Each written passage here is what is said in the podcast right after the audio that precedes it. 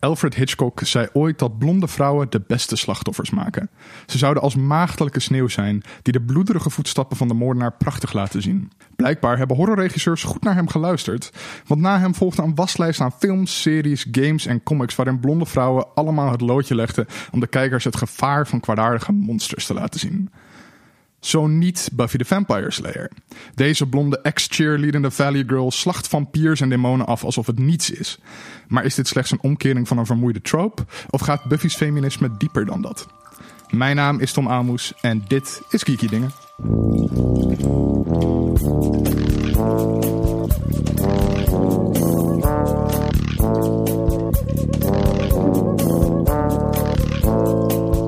Mijn naam is Sidney Smeets en mijn favoriete Scooby is Anja. Mijn naam is Elfie Tromp en mijn favoriete Scooby is Scooby-Doo zelf. Mijn naam is Linda Duits en ik zat heel erg te twijfelen tussen Willow en Spike. En mijn naam is dus Tom Aalmoes en eh, ik zat op Willow. Ehm, Nou, dan ja, pak ik Spike. ja. hebben ze goed verdeeld. Elfie, welkom. Ehm, onder andere radiomaker en schrijver. Kan je nog meer over jezelf vertellen?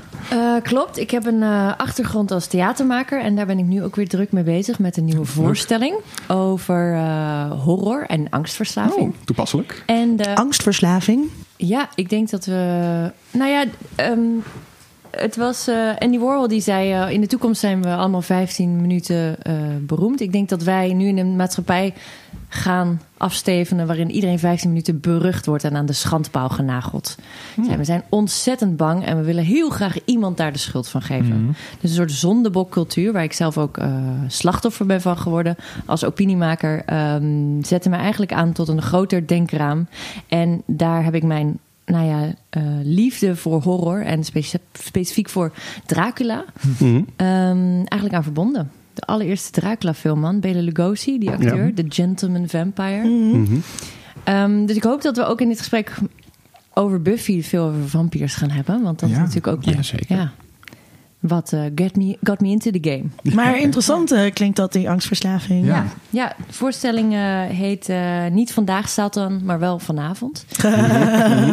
Ik vind het zo gek. Er zijn zoveel emoties waar we, die we eigenlijk als taboe ervaren. En ik denk dat angst daar één van is. We laten het niet graag zien. We hebben geen echte rituelen om het te delen. Ehm, terwijl voor liefde, eh, nou, die, dat helemaal op. Daar hebben we zelfs een hele dag voor. En allemaal geaccepteerde rituelen waarbij het kan uiten in publieke ruimtes. Maar ik zou niet weten hoe je je, je je angst zou kunnen laten zien zonder dat mensen je zielig vinden of ehm, hysterisch of zwak. Het is meteen een statusvermindering. Ehm, ja, het kijken van films misschien, het kijken van horrorfilms, eh, dat is dan een- misschien een enige manier Ja, dat het veilig is en gezellig. ik vind dat eh, taboe op slachtofferschap ook heel raar. Hmm. Dat het heel gek is dat je je niet als slachtoffer van iets mag presenteren. Ook al zijn dat hele erge dingen. Dus je mag je eigenlijk ook niet als slachtoffer van verkrachting presenteren. Je moet niet Je zo moet een overlever overdrijven. zijn. Je moet een overlever Ja. Ja. zijn. En je moet ook... ehm, eh, dat, dat vond ik zelf heel erg toen ik liefdesverdriet had. Dat er moet, eh, er moet altijd een soort Oprah Winfrey silver lining aan zitten of zo. Dus dat dan ehm, eh, bij mijn pols ook, toen ik mijn pols brak dit jaar, dat mensen dan zeiden van nou, maar oké, er wordt wel voor je gezorgd, hè, dus je leert dan ook in nood je vrienden kennen of zo. Wat gewoon, maar ja, dat was, Ja, dat was mag wel dus leuk. gewoon niet gewoon kut zijn. Je mag Nee. niet gewoon, want het Nee, is je gewoon mag kut om je pols te breken en thuis te zitten en niks te kunnen met een hersenschudding. Ja, Ja. hele gekke, hele Hollandse, eh, misschien wel Calvinistische aanpak van Ja. inderdaad eh, emoties. Je mag Ja. niet in je slachtofferrol kruipen, zeggen ze dan Ja. altijd. Nee. Ja. Of zoals Bert en Ernie eh, zongen, maak er wat van. Ja, ja, ja. ja, ja. Als je ontevreden bent. En eh, ga, je, dan wat ga je mensen ook bang maken tijdens je voorstelling? Eh, ik hoop wel dat er één of twee goede jumpscares in zitten. Oké. Ja, dat hoop ik wel. Ja. Nice. Ja. Leuk. Oké. Ja, niet verklappen wat die zijn natuurlijk. En wat is dan de termijn? ehm, hoe lang duurt zoiets? Want je bent er nu aan aan het werken. ja, ik ben nu aan het schrijfproces, dan repetitieproces. Eh, dan gaan we in de zomer try-outen, zomer 2020. En najaar 2020 echt de Schouwburg in. Cool. Ja, Ja, nice. super fijn. Ja. Ja. Nou, dan gaan we dat dan. Zeker, Zeker laat het ons weten. Want dan gaan we onze, kijk, onze kijkers, onze luisteraars... natuurlijk vertellen dat ze daarheen eh, kunnen. Zeer zeker. Leuk. Ja. Ja. Ehm, zoals altijd wil ik even beginnen met een terugblik van wat we de laatste tijd gezien en gelezen of gespeeld hebben. Uh, Sydney, mag ik bij jou beginnen? Oh, ik mag beginnen. Oké. Uh, ik heb twee dingen gelezen. Ehm, het eerste waar ik maar even mee begin is een boek. Dat uh, is gemaakt door mensen die een, een filmtijdschrift maken. Eigenlijk voor de mensen die in de filmindustrie zitten. Dus niet zozeer voor ons, maar meer voor de mensen die zelf een bioscoop hebben of die uh, uh, nou ja, cameraman zijn. Daar maken ze een filmtijdschrift uh, voor. Die hebben een prijs gewonnen vorig jaar en op een gegeven moment hebben ze gedacht: ja, wat moeten we nou met dat geld doen? En daar is uitgekomen een boek en dat boek heet Alles is film. En uh, een van de schrijvers is uh, Robert Blokland, die hier wel een keer uh, in onze podcast heeft gezeten. En een van de geïnterviewden is Bart Westerlaken, die ook alles vaker bij ons in de podcast heeft gezeten. Um, en het leuke van het boek is dat ze geprobeerd hebben om de filmindustrie echt van A tot Z in beeld te brengen in dat boek. Dus vanaf het moment dat iemand een idee krijgt en dat gaat uitwerken in een script, totdat er een film wordt aangekocht, er geld moet worden gezocht bij de verschillende fondsen, bioscopen die het moeten gaan inkopen, maar ook uh, hoe werkt het met geluid, hoe werkt het met techniek, wat doet iedereen op een filmset, uh, maar ook fans aan het einde van het boek uh, komen die aan, aan bod. Dus dan gaan ze met uh, onder andere ook met gewoon mensen die een bioscoop hebben uh, mm-hmm. in gesprek. Maar ook met fans die dingen verzamelen over, over films. Die props verzamelen. Dus ik had er zelf ook in kunnen staan, maar ze zijn mij vergeten. Oh, um, en het is een leuk boek omdat het. Um, als je het op de poster uh, ziet, misschien he hebben mensen het wel al ergens zien hangen. Dan denk je van, oh, nou, ik moet dit dus helemaal gaan lezen. Uh, want het ziet eruit oh, als een. Boeken, moet ik het helemaal, helemaal lezen? gaan lezen en dan over film en zo. Ja, en het, lijkt ook, het lijkt een beetje saai. Maar, maar als er, je het, zitten veel plaatjes in. Juist, als je het in je handen hebt, dan zie je dat er heel veel plaatjes in zitten. Ook hele, hele recente plaatjes. dus er wordt van alles uitgelegd over wat alles is met plaatjes erbij. En dat, is, dat maakt het een heel, uh, nou ja, ik zou bijna zeggen, dynamische leeservaring. Uh, maar het is een dus filmische leeservaring. Een filmische leeservaring. Het is dus echt een leuk boek als je meer wil weten over hoe film nou werkt. Het is natuurlijk geconcentreerd op de Nederlandse filmindustrie. Ja, dus, dus alle gewoon interviews. Met het filmfonds werken ja, en zo. Ja, alle interviews zijn met echt Nederlandse filmmakers. Uh, ook, ook al werken ze misschien internationaal, maar het zijn allemaal Nederlandse filmmakers. En heeft het je beeld op de Nederlandse filmindustrie veranderd? Ja, ik had uh, van een aantal dingen helemaal niet zo door dat dat inderdaad ook iets is wat erbij hoort. En nou weet ik best wel wat van film, maar bij sommige dingen dacht ik echt, nou, dat had, ja, het is toch slim dat ze daar ook nog even aan gedacht mm-hmm. hebben. Dat het ook iets is wat je, wat je moet doen. En het bevestigt toch wel weer het beeld, uh, meer nog dan ik dat had, dat wij in Nederland best wel in een aantal dingen goed zijn. En ook best wel internationaal uh, ja, aan producties meewerken. Het is niet alleen maar dingen die in Nederland worden gemaakt. Mm. Um, en wat ik vooral, maar dat was ook een beetje bij de boekpresentatie, want er was iedereen natuurlijk bij en allemaal beelden werden daar getoond. Um, ja, dat er toch best nog wel veel goede Nederlandse films uh, zijn. Het is niet mijn favoriete genre. Het is niet iets waar ik heel erg naar uitkijk vaak naar een Nederlandse film. Maar er zijn er best wel een heleboel die gewoon heel goed zijn en goed gemaakt zijn.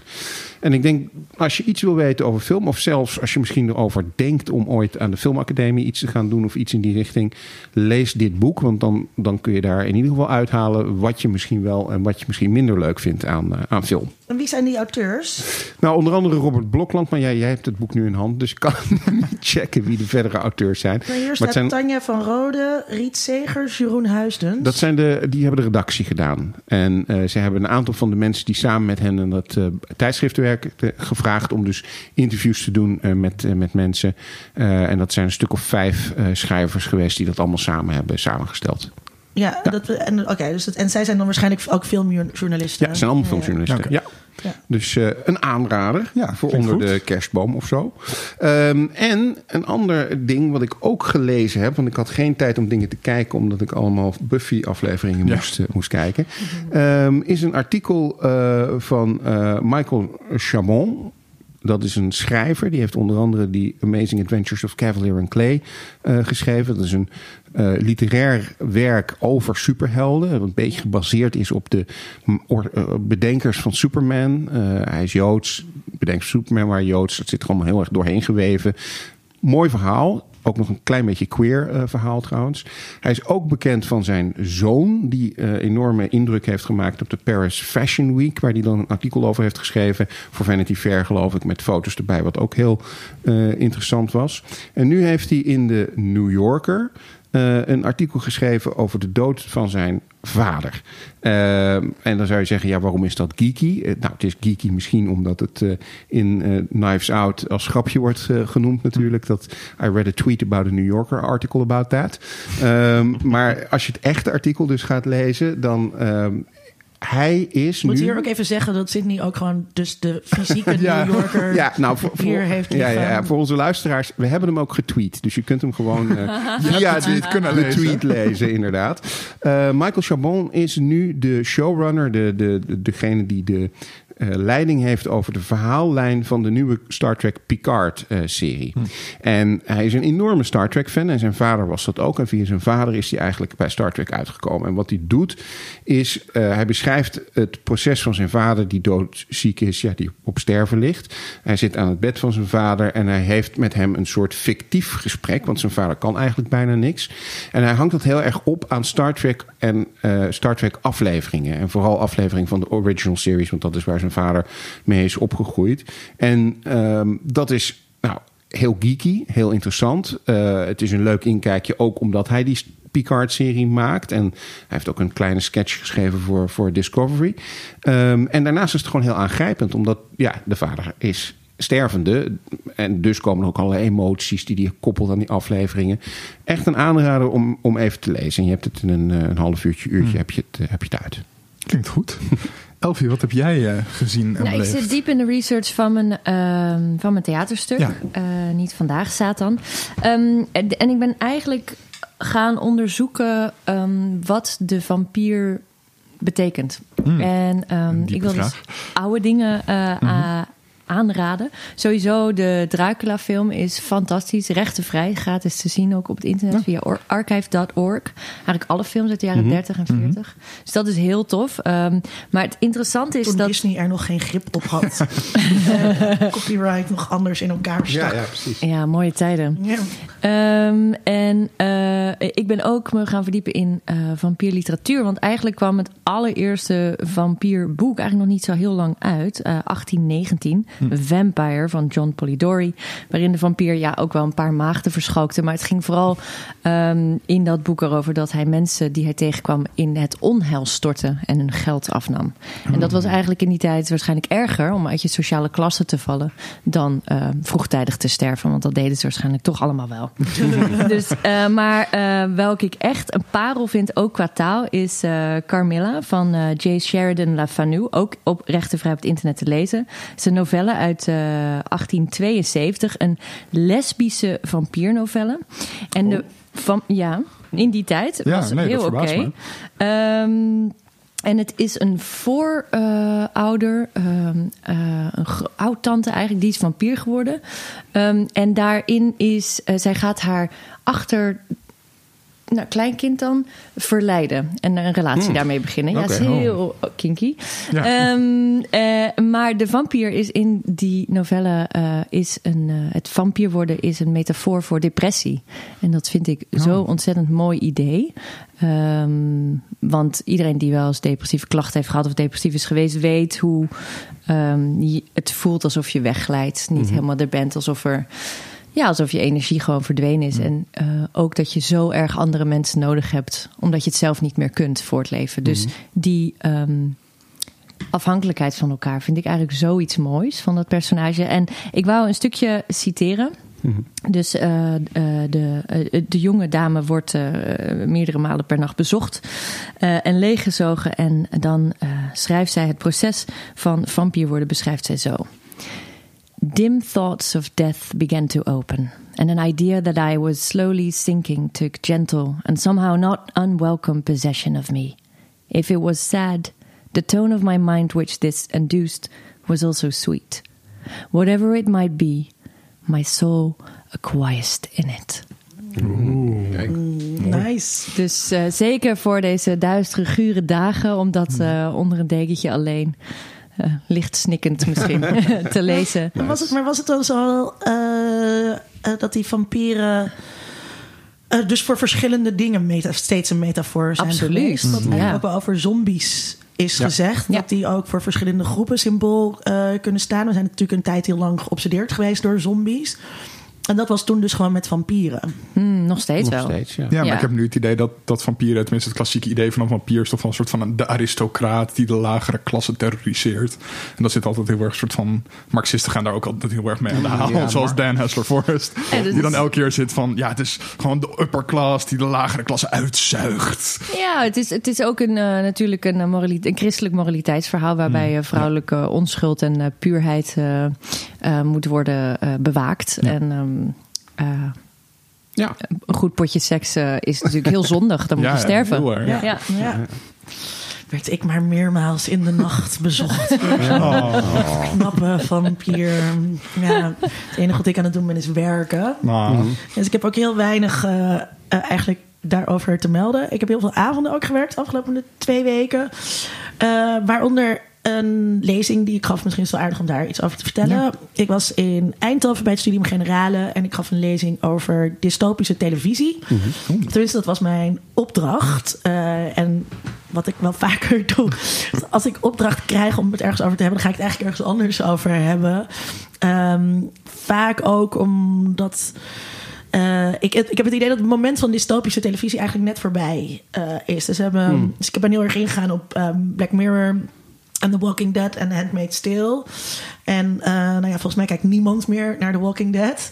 En ehm, Black Mirror heeft ook hele slechte, het laatste seizoen ook hele slechte recensies eh, gekregen. Ik heb zelf ook al wel eens in deze podcast verteld dat ik er ook steeds geen zin had om er aan te beginnen. En dat komt ook een beetje omdat de realiteit die dystopische televisie heeft ingehaald. Dus wat hebben we aan een aflevering waarin eh, iedereen gerankt wordt? Eh, en het laat dat toekomstbeeld zien als mensen in China gerankt eh, Worden, op ja. die manier. En eh, ik denk dat dat ook een beetje bij de Handmaid's Tale het geval eh, is. Ook dat dit laatste seizoen... Het kwam natuurlijk heel mooi uit toen Trump net aan de macht was. Dus toen leek het heel erg samen te vallen eh, met deze tijd. Ehm, en nu, ja, het is gewoon... Kijk, dystopen ehm, waarschuwen ons voor iets. En als we zelf in dystopische tijden zitten... dan hebben we geen waarschuwingen meer nodig, maar oplossingen. ja. En ik denk dus ook dat de series die nu populair zijn, of die het nu heel goed doen, dus dat eerder bieden. Ehm, ik vind eh The Good Place daar dus een heel mooi voorbeeld van, waarin het niet zozeer gaat over. eh, het is niet zozeer een dystopie. eh, maar veel meer, ja, ook, er zit ook een soort hoop in. Hoop voor de mensheid, die daar, die daar heel erg uitspreekt. Ja, het is een schrijver van Fox. Die heeft hier ook over. Fox met een V, niet met een F. heeft hier ook over geschreven. En die dus zet dan grimdark van wat we hiervoor hadden tegenover hopepunk. Eh wat ik een hele. le- Hoopbank. Punk. Punk. Eh, wat ik een wat lelijke term vind, maar dat gaat dan zeg maar. Heel lelijk. Ondanks alles, dat je dan zo heel erg punky tegen het systeem ingaat door nog hoop te hebben. Ja. Ja, en dat vind ik dus bijvoorbeeld ook wel een beetje zitten in Crazy Ex-Girlfriend, wat natuurlijk al afgelopen is. Ehm, ja, maar dat is ook meer. Je ziet ook die toon, de, de toonzetting van die series, of de kleurzetting van die series, is ook heel erg anders. Het is veel meer pastellerig, veel vrolijker dan al dat donkere en duistere. Eh, dus daar heb ik in het Studium Generale over gepraat. En voor de rest ehm, heb ik The Crown gekeken. Oh ja. Ehm, en ik, ja, ik, ik heb ervan genoten. Ik vind elke aflevering is een soort cadeautje. Het is zo ontzettend mooi gemaakt. Ehm, maar het biedt me voor de rest ook heel weinig. Het is een Meer, beetje... meer boomers, geeky, geeky stuff voor boomers, toch? Ja. The Crown. Ja, Mijn ja, moeder geniet echt eh, van The Crown. Dat is echt haar serie. Ja, en het is dus ook een beetje paleisporno. Ja. En Dus, dus je hebt je eh, ja, een beetje geilen op die, op die mooie schilderijen die er zijn. En die mooie gangen en die, en die, en die drapes. Eh, dan dat het me nu iets vertelt over het nu of over toen. Of dat ik er echt iets uit meekrijg. Wat Jammer. vonden jullie? Hebben Ik jullie heb niet gekeken? Eh, nou, dit nieuwe seizoen heb ik nog niet gekeken, want ik was bezig met Buffy. Ehm, eh, maar de eerdere twee se- seizoenen vond ik wel heel mooi. Gewoon heel mooi gemaakt en een interessant verhaal. Eh, maar het is inderdaad denk ik niet een serie die heel, eh, eh, heel veel sociologische eh, verhalen vertelling eh, doet op dit moment. Nee, en dus ook. ehm, dus dat is een eh, inside joke voor de, voor, de, voor de luisteraar. We hebben een hele discussie hier gehad over psychologisch storytelling versus sociologisch Sorry, storytelling. Nee, er zit natuurlijk heel veel eh, gewoon historische storytelling in. En dat is. ehm, eh, ja, je, je, je zit je de hele tijd af te vragen van waar baseren ze dat nou precies op? En, en in hoeverre klopt dit nou precies? En ehm, Ja, want ze beschrijft toch gewoon de binnenkant van een hele gesloten wereld, toch? ja, precies. Eh, dus, dus, dus dat moet wel voor een deel speculatie eh, zijn. En ehm, ook politicologisch is het niet heel erg eh, interessant. Dus zij praat natuurlijk wel met de premier en dan wordt ze ergens boos over. Maar je ziet eigenlijk maar een heel klein stukje van, van de politieke gebeurtenissen.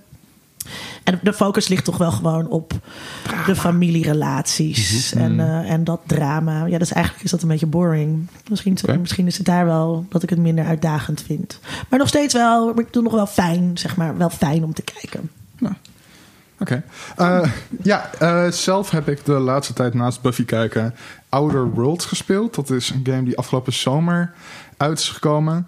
Heel erg gebaseerd op allemaal sci-fi games die hem vooraf gingen. Zoals Fallout en Mass Effect en dat soort, soort van... Oh, Fallout. Ja, ehm soort van grote ruimte RPG's met sci-fi dingen. Het is ook net als Fallout een beetje een dystopische setting. Eh, Zijn er gemuteerde monsters, gemuteerde wezens? niet zoveel. Oh, jammer. Nee. Eh, Afrika een grote plusman. Ja, ehm, maar ehm, ook heel erg een soort kapitalistische setting. Het, eh, het speelt zich af op een kolonie heel ver van aarde af. Die dus ook niet echt contact kan hebben met de aarde. Omdat er 70 jaar reizen tussen zit of zo. Ehm, en eh, aarde heeft gewoon, toen ze die planeten vonden, gezegd van... bedrijven, bied maar en dan krijg je een planeet. Ehm, dus dat zijn een soort van werkkolonieën... waar iedereen voor een bedrijf vastzit. De eerste mensen die je op de planeet ontmoet moeten jou groeten met een corporate slogan en mogen nauwelijks eigen emoties uiten en zo. Ehm, dus dat vond ik er wel grappig aan. Maar wat het veel beter doet dan alle voorgaande games waar het zich heel erg op baseert, is dat heel vaak je een soort van morele keuzes krijgt die heel zwart-wit zijn in heel veel RPG's. Eh, dus je kiest voor de goede kant of de slechte kant en dan kan je van een beetje slecht doen in een playthrough en daar kan je dan een beetje plezier uithalen. In Mass Effect is dat zelfs zo erg dat je dan een rode optie en een blauwe optie hebt, goed en slecht. Ehm, en in Outer Worlds is het nooit duidelijk wat nou echt de goede optie is. Of je nou tegen de bedrijven moet werken, of ze proberen te veranderen, of eh, dat je met ze mee moet gaan. Ehm, en ook is het niet zo dat als je op een gegeven moment een factie kiest, dat het daarmee klaar is. Die zijn er daarna nog steeds, eh, de andere eh, kant. En daar moet je nog steeds mee om zien te gaan.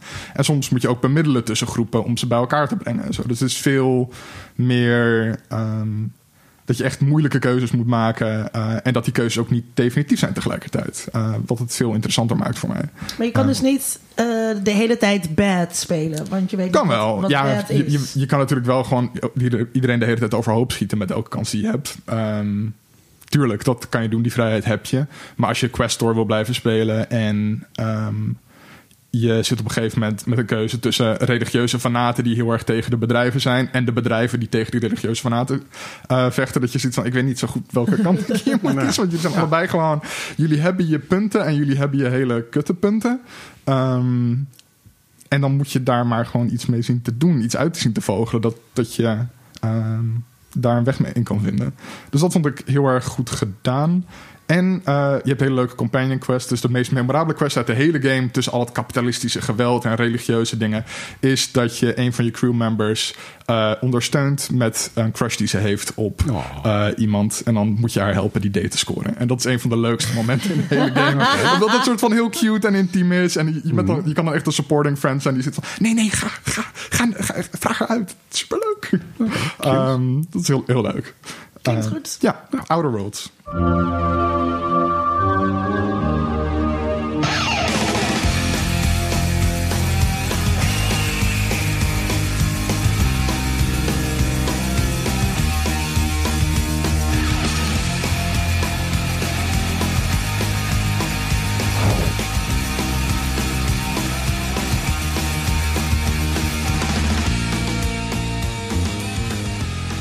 Zeg, eh, hoe- hoeveel Buffy-afdelingen heb je gezien? Nou, ik, eh, ik heb heel veel eh, Buffy gekeken. En ik ben tot aan seizoen 7 gekomen. Dus En je hebt seizoen ze 7 dus- moet ik nog. Je hebt ze net allemaal vers voor het eerst van je leven gezien. Yep, ik heb ze echt in eh dikke 2,5, 3 weken gebinged. Wow. Dat is ook wel extreem. Echt Ja. heel veel. Ik, Heel mij is dat niet gelukt. Nee. Ik ben vorig jaar aan begonnen, ben ik tot seizoen 2 gekomen. En ik ben nu tot halverwege seizoen 3 gekomen. En in latere seizoenen hier en daar wat afleveringen. Oeh, dat betekent niet dat het van natuurlijk tot je kwam. Eh, nee. Oh. En jij, hoe vaak heb je alles gezien? Nou, ik, mijn allereerste Buffy-indoctrinatie begon toen ik een jaar of 12, 13 was. Eh, toen heb ik het gekeken, de hele box, toen ik 15 was, 16. Ehm, en toen heb ik het eigenlijk religieus gekeken, ook als ik liefdesverdriet had. Dus ik heb hem nu drie keer van A tot Z herkeken. Ja. Ja, Ik moet lachen, maar het is natuurlijk helemaal niet grappig. ja, is wel grappig.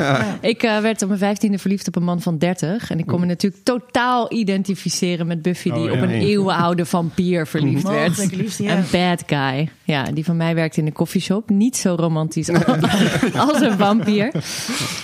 Maar kan, het kan nog steeds heel romantisch zijn, natuurlijk. Nee, het was Nee, echt verschrikkelijk.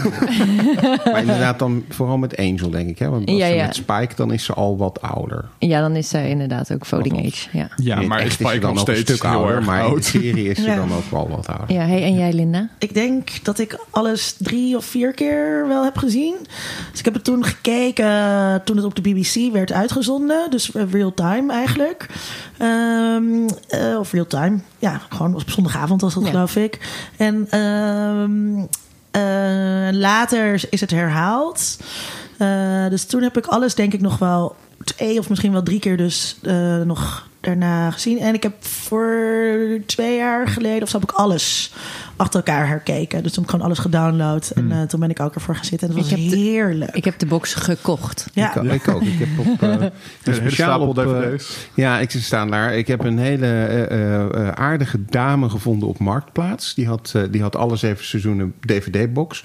En die wilde ze kwijt. En eh, ik had 15 euro over. Dus eh, Zo, dat toen is dat Ja. dat vond ik ook wel een mooi koopje. Ja. Ja. Ja. dus daar hoefde je niet eens eh, je dikke sprongsalaris voor Helemaal aan te niet, helemaal niet. En het, eh, het ging sneller nog dan downloaden. Dus, Ja, god, dat was een Ja, ja, dat kan ik, dat, nou, al is onderhandelen op marktplaatsen ook wel een tijd roven. ja, kan het zijn. Maar deze mevrouw die, die wilde er duidelijk graag vanaf. Ik ben wel Ja. heel erg benieuwd hoe eh, Buffy ons heeft beïnvloed. Ik weet dat het bij mij echt sporen heeft nagelaten in mijn visie op liefde.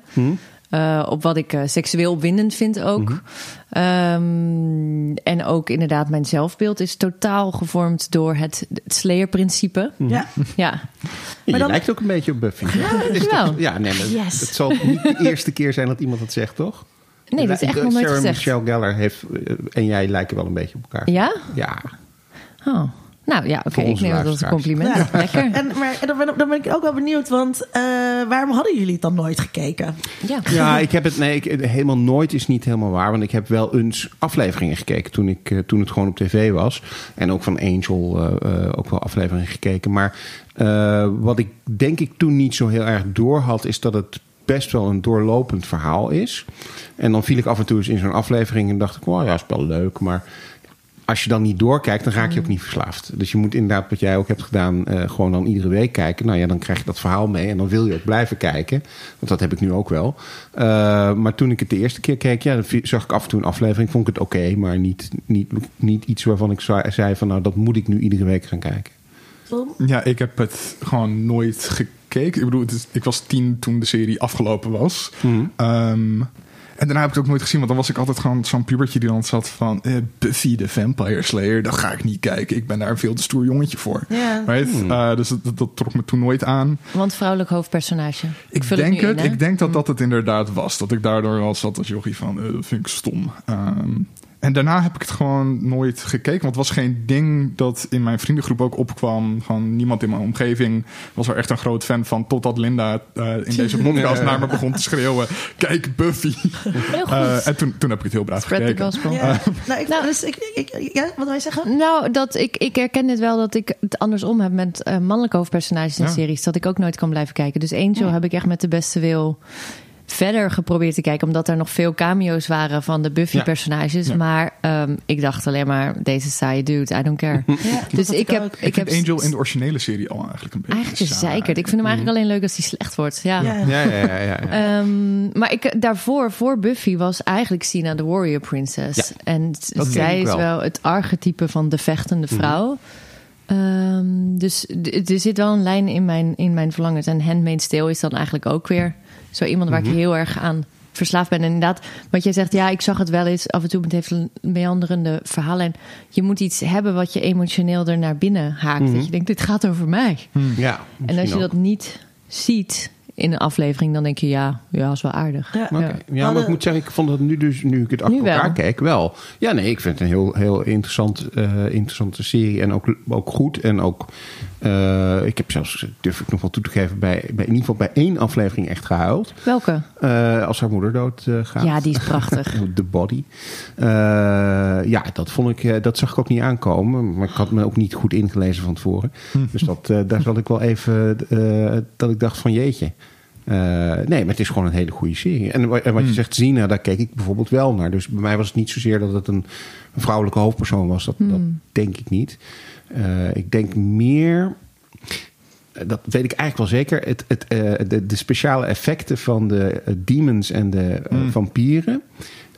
dat vind ik, nu, nu als ik er nu naar kijk, vind ik het eigenlijk hartstikke leuk. Ik zie de humor er wel van in.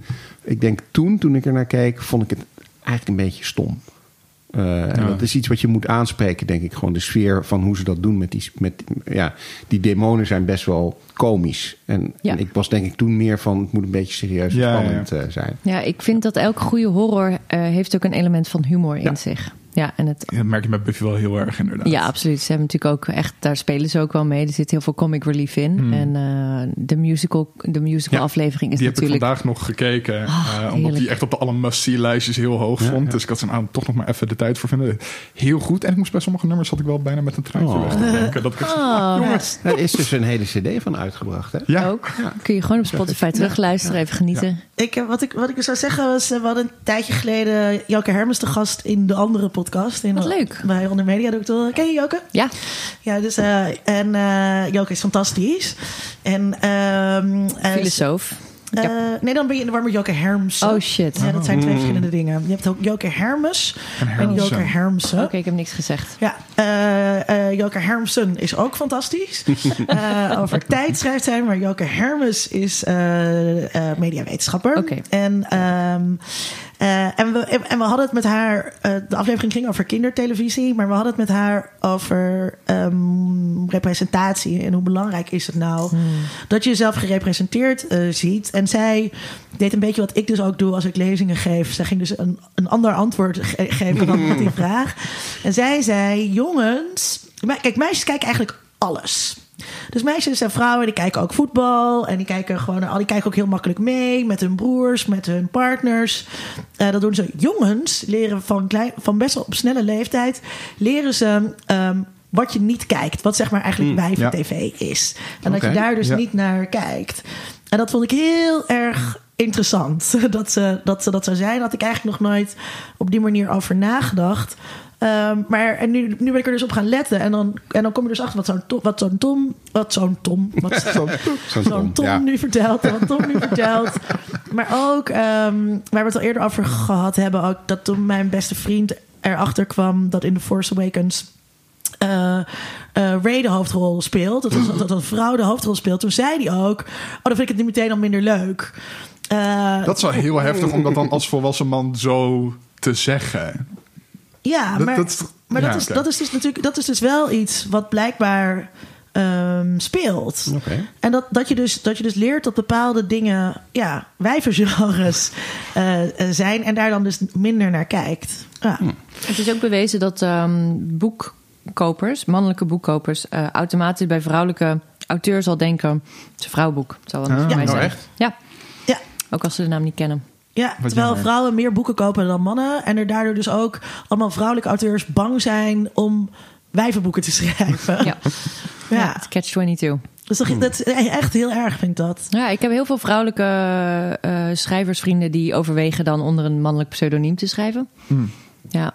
Vind je, dat zou je dat oké vinden? Om te doen zelf? Ja? Nee.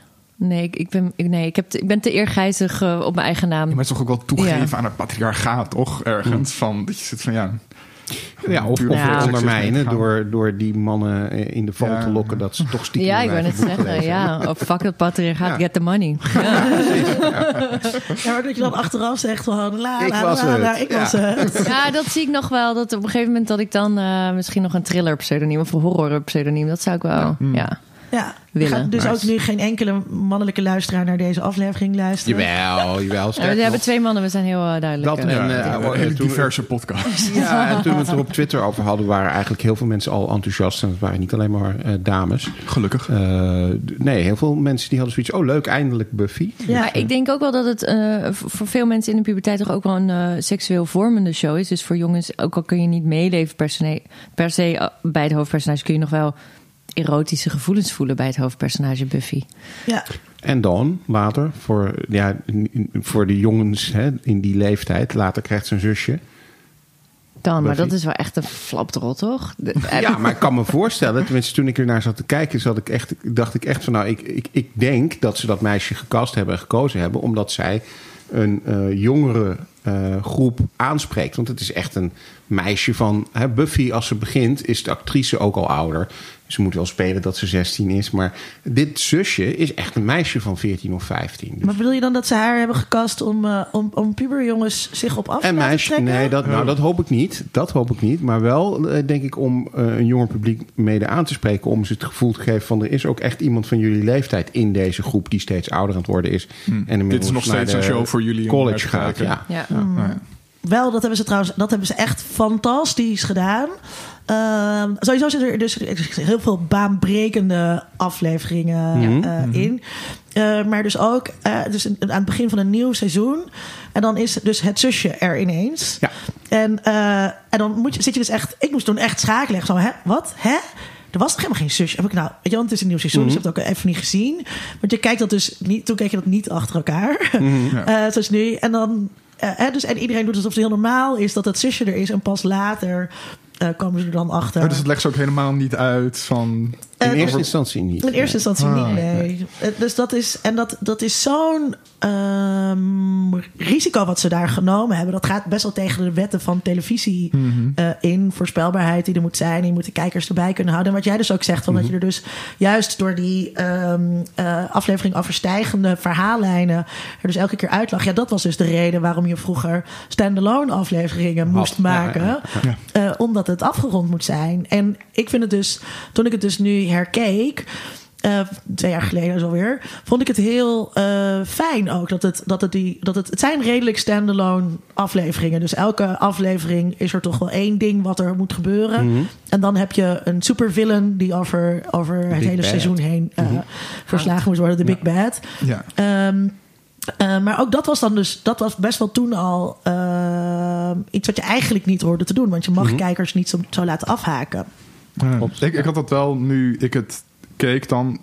We hebben het al, ik al eerder over gehad dat ik hou meer van die verhaal over de stijgende of uh, aflevering over stijgende verhaallijnen.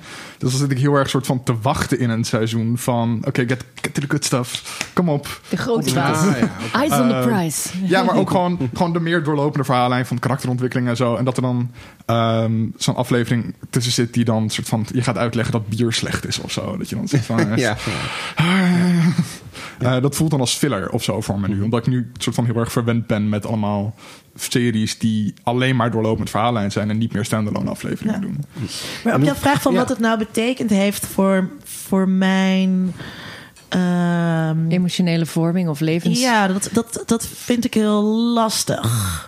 Maar voor jou is dat wel heel duidelijk. Dus kun je, kun je, kun je dat zeggen? Wat, je, wat, wat het voor jou betekend heeft of hoe het jou gevormd heeft? Ehm, ja, meerdere dingen. Het belang van eh, eh, verbondenheid. Mhm. Ehm, ze is namelijk een heldin die niet alleen het grote kwaad moet eh, verslaan, maar ook een goed mens probeert te zijn. Het stelt eigenlijk de vraag: wat is een goed mens? Wat is een succesvol mens? En dat is een vraag waar ik zelf ook mee worstel. Ehm, en de verbondenheid met door middel van vriendschappen. Er zijn voor je vrienden, er zijn voor vreemden. Uh, the kindness to strangers. Dat, dat zit daar wel heel erg in. Alleen al letterlijk in het redden van mensen. Ja. Um, dus eigenlijk vind ik het zonder heel pastoraal te worden een, een hele uh, uh, mooie boodschap.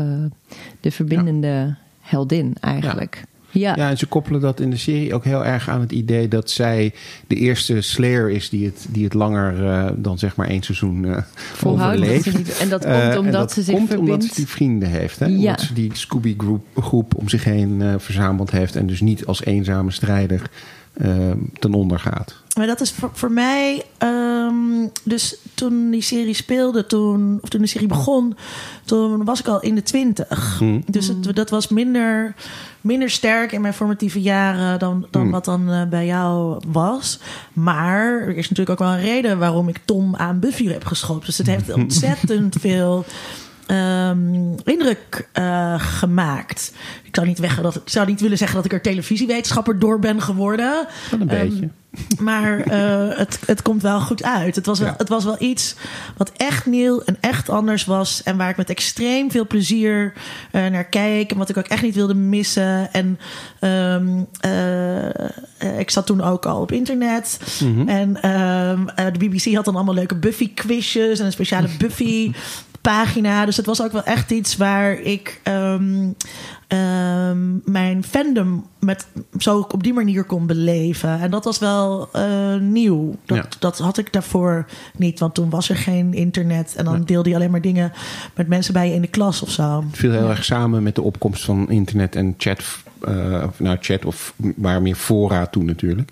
Um, en dat zit natuurlijk ook in de serie. Wat nu, Ja. als je terugkijkt, een beetje... Oh ja. Het is een, uh, de een opmerkelijk is. iconische aflevering. Uh, dan gaan ze de uh, bibliotheek digitaliseren en dan Ja. hebben ze Ja, een ja, ja. een webdemon Ja. die alle maar dat is omdat ze een teksten demonisch boek gescand en hebben. gescand zo? hebben. En zo is hij wakker geworden in het wereldwijde web. Ja, ja, ja. Ja. Fantastisch. ja, dat is- nou, als we het hebben over dystopische toekomsten, daar is die. Ja. De volgende wereldoorlog wordt natuurlijk een digitale oorlog. Dus uh, daar was die al. Maar, maar heel erg met het stranger danger. En pas op met wie je praat online. Ja. Want je weet niet Ja. met wie je praat online. Ja. ja. Ja, het had wel echt van dat soort moralistische boodschappen soms. Ik had het idee met sommige afleveringen dat het een beetje een afterschool special was. Ehm, Ja, dat zag ik staan in het draaiboek. Ja. Ik dat nooit zo heb, uh, heb Nee? gezien. Nee. oh. Misschien Nee. was dat... eh, Ik, ik denk ook dat dat in de eer, het, eerste, het eerste seizoen sowieso een beetje een anomalie, denk ik, in, het, in Buffy. Omdat dat een korter seizoen was en ook ja, nog duidelijk is dat ze daar nog aan het zoeken zijn naar wat ze precies willen. Ja, Eh, en, en de gren- de grappiger, grenzen opzoeken. grappiger uh, uh, slechterik ook. Zoals Ja. de uh, demonische buikspreekpop. ja, ja, ja, ja, ja, ja. Die in de aflevering krijgt. Een beetje koddig. Mhm. Ja. Ja. Klopt. En later wordt dat inderdaad volgens mij minder met die morele boodschappen. Mhm. En meer, ja, zijn het gewoon hele, hele eh, in, interpersoonlijke dingen die, de, of Ja. die vooral de serie dragen. Hè? Ik bedoel, de vampiers en demonen zijn er natuurlijk ook nog. En, en die zijn ook spannend. Maar uiteindelijk gaat het natuurlijk om eh, de relatie tussen Buffy en Willow. En Willow en haar vriendin, waarvan ik steeds de naam vergeet. Eh, en eh, het zusje. En, en, daar gaat het eigenlijk om. Ja, maar ook, ik vond het ook- ook best wel diep op ingaan voor iets dat soort van een, een serie voor pubers zou moeten zijn. Gaat het Mm. heel erg over hoe communiceer je binnen een relatie? Hoe ga je met je vrienden om? Ehm, hoe ga je met je seksualiteit om? Ja, seks en ja. liefde. Een heel Ja. belangrijk Ja. onderwerp in deze Ja, serie. dat- er dat- wordt echt hoop gewiept hoor, jongens, in deze Ja, serie. dat, dat zei je. En je Ja. zei dat al van. Het heeft me ook seksueel eh, gevormd. Het viel mij overigens ook op. Wat ik, wat ik dan weer opvallend vind. Dat je in 2019 het nog steeds opvalt. Dat er inderdaad best wel veel seks in zit. En ook vrij expliciet. Niet expliciet in de zin dat je piemels ziet. Maar wel dat het vrij duidelijk is wat er gebeurt. En Ja. ook eh, tussen twee dames. Hè, gewoon lesbische seks die er. Allereerste uh, lesbische seks Ja. op Network TV. Ja. Oh. En, en jij zegt van het heeft me ook wel seksueel gevonden. Hoe- 2003 was dat trouwens. hoe- 2003. Wat echt rijkelijk laat is Ja. voor... uh, Ja. Maar ja, Toen hadden wij in. dat al lang gehad. In goede tijden, slechte Mm. tijden. Hadden we al begin jaren negentig. Oké. Maar eh, eh, vertel er eens wat meer over. Meteen met de candlelight stem komt hij erin. Ehm, nou, als, als, als we kijken naar de grote liefdes van Buffy... dan had je eerst eh, Angel, de vampier met een ziel... die gebukt ging onder zijn schuldgevoel... voor wat hij de wereld allemaal niet had aangedaan. Vol Ja. man-pain. Maar dat had Ehm, hij ook niet uit zichzelf. Nee, dat was een vloek. En toen hij opgegeven werd en weer zichzelf werd... was het weer de gewetenloze moordenaar Spike. Ook, ook, iemand... ook direct na de seks met Buffy was. Dus het was... Enig moment Ja. van echte geluk. Ja. Ja, Dan, eh, dan werd de vloek opgegeven. En dat was dus eh, nou, zijn orgasme in, in, met een tienervriendin. ja, ja, ja precies. Ja, ja. Ehm, eh, daarna heb je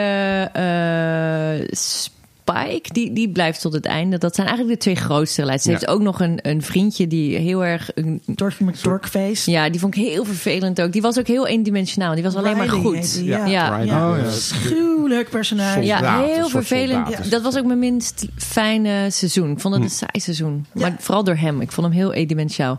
Maar wat ik heel interessant vind, is de gelaagdheid in die, in die geliefdes of haar eh, objecten van liefde. Ehm, omdat we toch opgroeien met het sprookje. Je moet de prins op het witte paard. Ja. Eh, maar veel interessanter is de prins op het zwarte paard.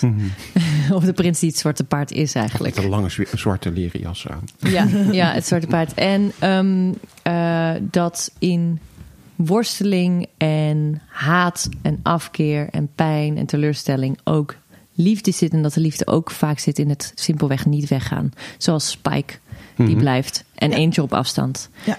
En dat vind ik er heel mooi aan.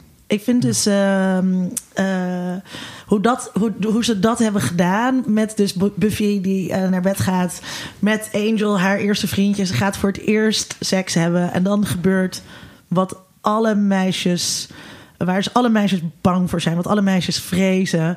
Namelijk, je wordt wakker en hij is weg. En niet alleen is hij weg, maar hij geeft ook niks meer om je. Je bent You- gebruikt. ja, je bent gebruikt en you never loved me. En dat, dat angstbeeld is zo goed gedaan met... Uber, überhaupt hoe briljant is het dat ze dat zo verzonnen hebben met die vloek. En eh, dat hij dan het ultieme geluk... Maar dat weet zij niet, dat hij het ultieme geluk heeft beleefd. Ja, ja. Die nacht met haar, waarin zij dat Ja. dus ook zo vond. En ja, dus, dus, dus, ehm, ja, dus ik denk dat ik toen 21 was of zo. Maar dat natuurlijk ook meemaakte dat je one-night stands met jongens had die nooit meer belden. Eh, hè, al die mensen die klagen nu over ghosten, maar dat had je toen natuurlijk ook gewoon. Het is veel makkelijker dan waarschijnlijk. Wat niet meer, nooit meer bellen. Ja. Eh, nou ja, wat, wat, wat, wat, wat zo kut was aan nooit meer bellen... is dat je dan dus... Je kon jezelf nog wijsmaken dat je telefoon stuk was... of Oh, dat ja. zijn telefoon stuk was.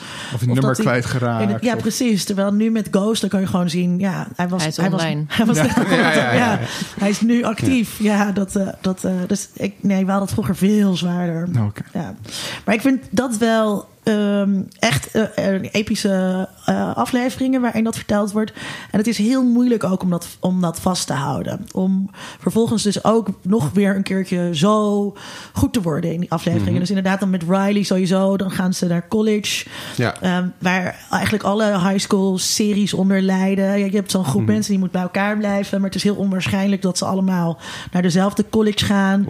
Je En- hebt het eerst met Angel nog een keer, want, want mm, eh, Angel krijgt uiteindelijk natuurlijk zijn ziel dan weer terug. En dan raakt hij hem natuurlijk weer kwijt. En, en dan denk je van, nou, dit hebben we eigenlijk allemaal al gezien.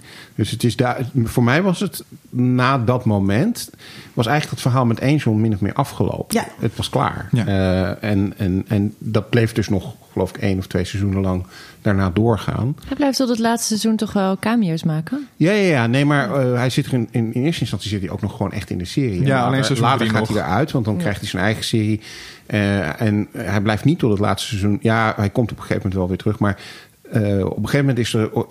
Ik snap niet precies hoe dat ooit is gebeurd... maar ze zijn naar verschillende networks gegaan. Dus Buffy Oh ja. zat bij het een en Angel zat bij het ander. En ze mochten dus ook geen cameo's meer doen. En geen, eh, Oh, omdat Angel nog ja. wel bij het oude Ja. netwerk zat. Dus, Oh. dus dan krijg je dat eh, Angel eh, Buffy opbelt als haar moeder overleden is. Maar dan zie je en hoor je Angel niet. En in, Angel zie je dan dat hij Buffy opbelt. Maar dan zie je en hoor je eh, Buffy niet. nou, dat, is- dat is wel een beetje weetjes. Maar Ja. Ik vraag me ook af wat het budgettaire verschil was. Want ik vond eh, de serie van Angel trouwens wel heel campy en truttig. Eh, de, de vampiers en de monsters. Die vond ik er dus lelijker Ja, ja, ja. uitzien dan bij Buffy. Oh. Dus ik weet niet hoe dat verschilde. Nee, ik heb Angel nooit gezien, dus ik weet het Hm. niet. nee. Ik denk dat dat gewoon. eh, je, je hebt dan. Eh, als een serie zo succesvol is, dan moet je daar wel een spin-off van maken. Want anders. Ja. En, en het was sowieso een lagere productiewaarde. In de zin dat die schrijvers ook gewoon niet meer zo tof waren. En er, gebeurde eigenlijk nooit iets heel interessants in die serie. Dus er moest altijd, hij was toch een detective of zo? Ja. Mhm. Het enige leuke was dan eh, met Darla. Omdat Darla Ja. dan zijn liefje was. En Oh, zij ja. was wel goed slecht, zeg maar. Want haar een leuk personage. Eh, Haar introductie in de eerste aflevering zet ook zo goed de toon voor de eerste serie. Dat ze dan gewoon, lijkt ze inderdaad, dat wat ik in de intro beschrijf, van dat blonde meisje dat aan het begin van een horrorfilm doodgaat. En dat ze dan omdraait en zij is de moordenaar. Zo'n leuke twist eraan. ja, ja. Ja. Eh, hebben jullie trouwens de ehm, film gezien van Buffy the Vampire Slayer? Zeker, maar dat is wel lang geleden. Ja. 92. Dat is voor de serie eigenlijk. Hè? Dat was Ja, eigenlijk ja en die, die wordt ook soort van als, Ja. als canon gezien in de serie. Of in ieder geval het script ervan. Hmm. Ehm, maar ja, als we het dan over budget en slecht en zo hebben met Angel... dan is Mm. dat nog wel een overtreffende trap, wat mij Ik betreft. heb wel weer zin om hem te kijken Ja. meteen. ja, ja, ja, ja. Ja, ik ben volgens mij in slaap gevallen tijdens het laatste stuk van de film toen ik hem keek. Dus ik heb dat niet eens meegekregen. Ja, Joss Whedon Ehm, zelf is daar ook niet zo heel nee. enthousiast over, over die film. En Maar trouwens ook niet over de eerste pilot. Want er is nog een geheime Ja. eerste pilot eh, van Buffy. Die, is- die, ja, die, die, die is nooit uitgezonden. Joss Whedon, die kun je wel gewoon vinden. Ja, hij hoor. zit bij, de, bij de, eh, de hoogste torrent Ja, van de hele ja. serie die je kan vinden. Het is echt zo'n hele slechte VHS-rip. ja, met, een, eh, met een andere actrice die Willow speelt en zo. Ja. ja het is echt een, eh, voor Buffy-fans een, eh, een soort... eh, hoe noem je dat? Heilige graal. Sidequest. Ik, ik heb eh, werk te doen, hoort. Ja? Ja? Ja. klinkt het. Ik heb dat ook nooit gezien. Ik denk met de, met de film. ehm, ik, ik denk dat hij niet alles heeft kunnen doen wat hij daar eh, wilde doen. Het was ook niet helemaal het culturele moment, eh, denk ik. En ehm, eh, die film is heel camp, is, is nog veel campier. Ja. Dan, eh, dan, de, dan het eerste seizoen. En dat werkt dus. Het, is werkt veel gewoon meer niet een comedy helemaal. ook. Ja. Met Ja. Rutger Hauer als de hoofdvampier. En, Die en wel leuk Pee-wee als eh, zijn eh, hulpje. Ja, en die, en die actrice, eh, die doet het ook net gewoon wat minder goed. Ja, maar daar is ook wel echt nog een soort van veel meer een cheerleader naar high school comedy films of Ja. zo. Wat ze natuurlijk in de serie een stuk minder is. Daar was ze een cheerleader en is al een soort van een beetje beschadigd door wat er dan ervoor af is gebeurd. En is al wat meer, minder soort van bubbly, blij en naïef. Maar aan het begin is ze, is ze nog wel echt heel erg die cheerleader Ja, en bubbly blij. En, eh, ja. en eh, wil ze alleen maar populair zijn. Ja. En eh, Ja, volgens mij is het zo dat ze aan het begin van de serie... Want ze komt dan dus van deze ervaring... die we dus in de serie nooit zien... maar waarvan je dan een beetje moet weten dat het dat is. En volgens mij is ze er vooral mee bezig van... nou, dat wil ik dus nooit meer. Want ik ben van die school afgetrapt... en mijn ouders zijn gescheiden. Misschien wel door mij en daardoor. En we zijn verhuisd. En eh, ik wil gewoon een normaal meisje eh, weer, weer zijn. Maar ja, dat, dat, dat kan, kan niet. Nee. nee, maar, maar en normaal is dus wel populair met mooie kleren en Precies, alles. ja. Amer- Een normaal Amerikaans televisiemeisje. Eh, ja, die, die, dat, die, die dingen door, naast heeft. En, ik, en wat dus ehm, wat in die serie heel erg gebeurt, is dat zij al, die ontwikkeling kan doormaken. En dat is wat nu natuurlijk de hele tijd gezegd wordt over kwaliteitstelevisie of over de derde gouden eeuw van televisie. Dat je dat heel erg kan doen. Gelaagde personages die ontwikkelingen doormaken. Wat toen redelijk nieuw wel was. Dus, dus dat. ehm, eh, is, is denk ik wel wat, iets wat mij er zo in heeft gegrepen. Het was wel een andere televisie dan de rest wat er te zien was. En het ging ook nog eens een keertje over een tienermeisje.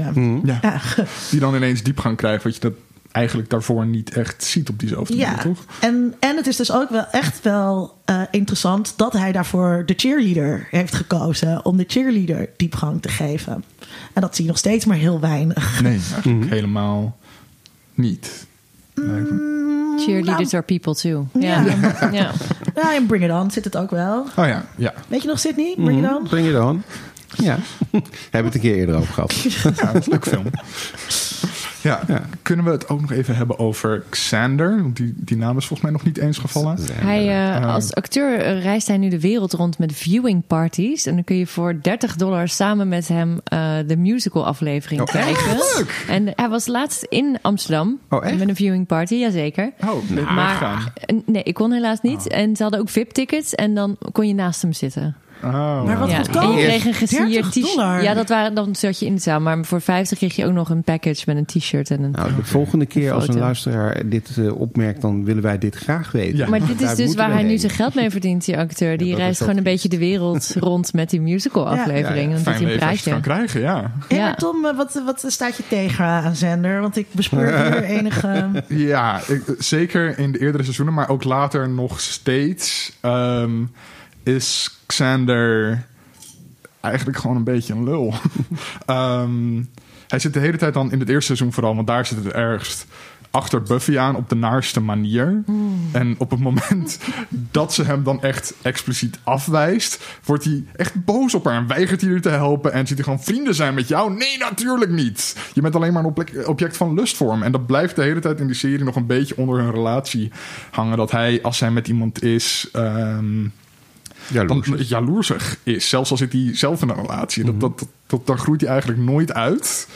En het is gewoon heel naar om naar te kijken soms. Nou, je bent duidelijk nog nooit een tienermeisje geweest. Ehm, ik, ja, ik weet het. Ze, ze bestaan Maar dat is wel best echt wel, natuurlijk. dat ja. is best wel de realiteit die je Ja. ook hebt. Dat er Ja. jongens achter je aan zitten en die geen eh, no for an answer willen nemen. Mhm. En die je dat altijd blijven verwijten. Ja. En die in de friendzone blijven zitten wachten smachten. Ja. Ja. Maar ik moet zeggen wel dat Sander volgens mij...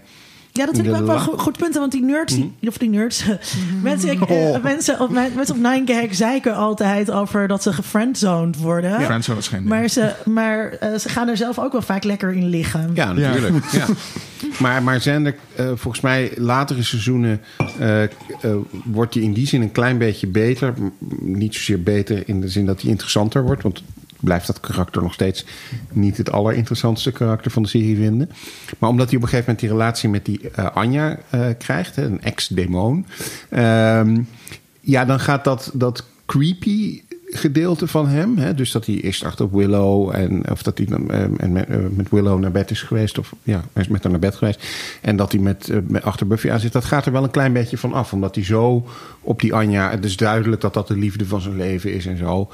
Hij groeit gewoon op. Ja, Hij- hij wordt een beetje volwassen. Ja. Hij wordt een beetje volwassen. En ik vind dus juist, zeg maar, dat. ehm, wat, ik, wat, ik, wat ik mooi vind aan, eh, aan Xander is dat.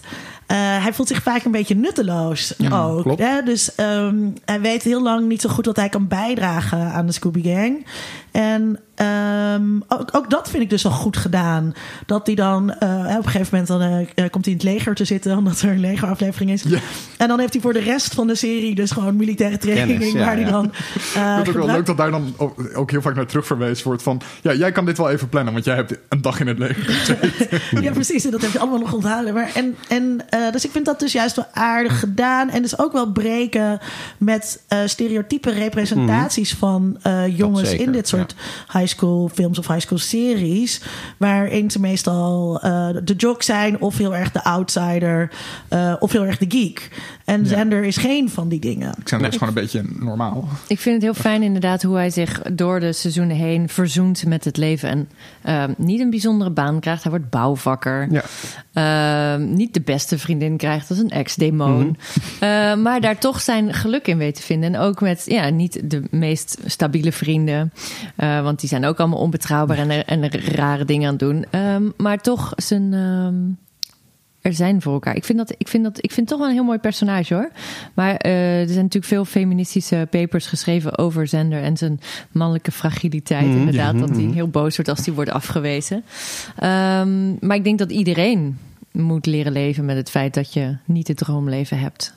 Ja, en, je en, wordt en- voorgeschoteld. Ja, en wat je aanraakt, is ook natuurlijk dat, dat we misschien niet. Maar dat is lastig omdat dat tweette ik laatst ook. De mensen hier in eh, de high school allemaal eh, gespeeld worden door mensen van 30. Dus het is moeilijker om Zander te zien als een jongen van 15, 16. Maar dat is hij eigenlijk natuurlijk in de serie wel.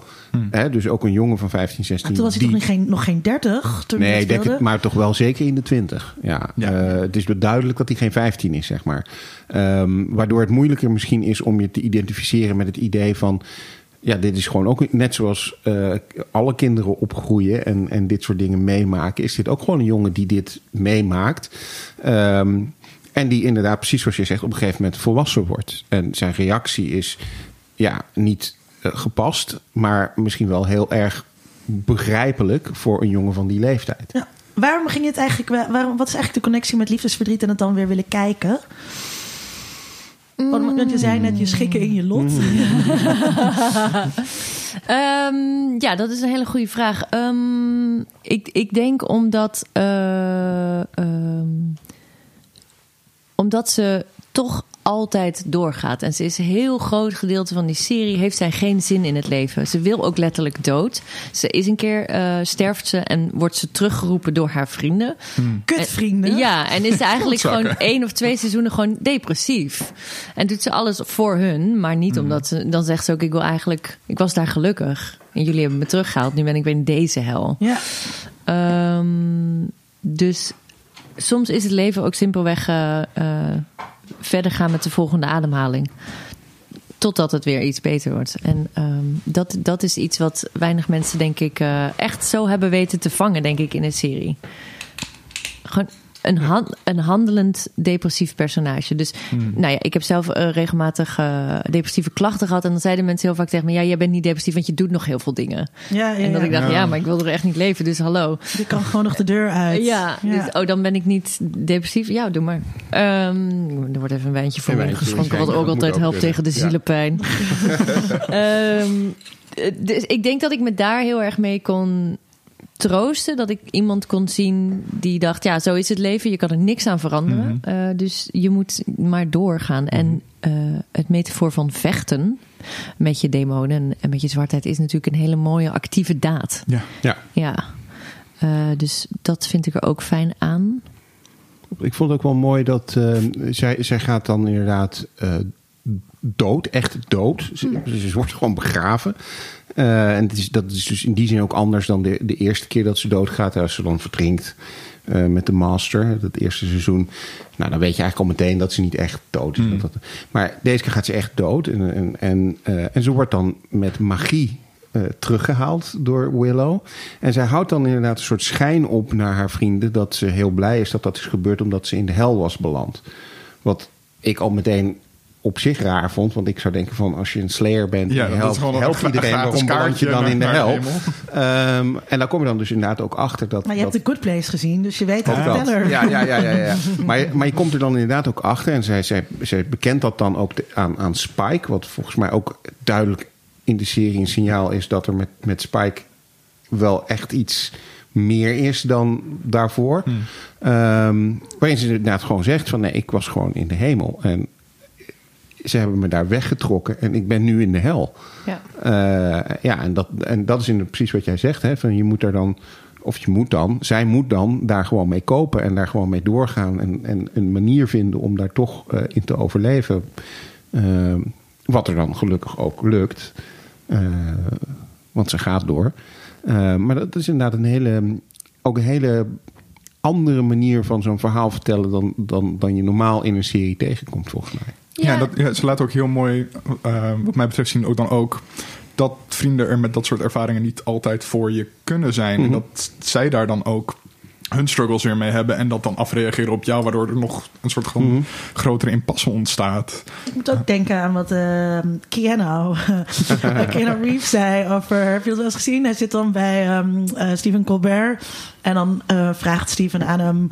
Keanu, what do you think happens when people die? En dan denkt Keanu even na. En dan zegt hij...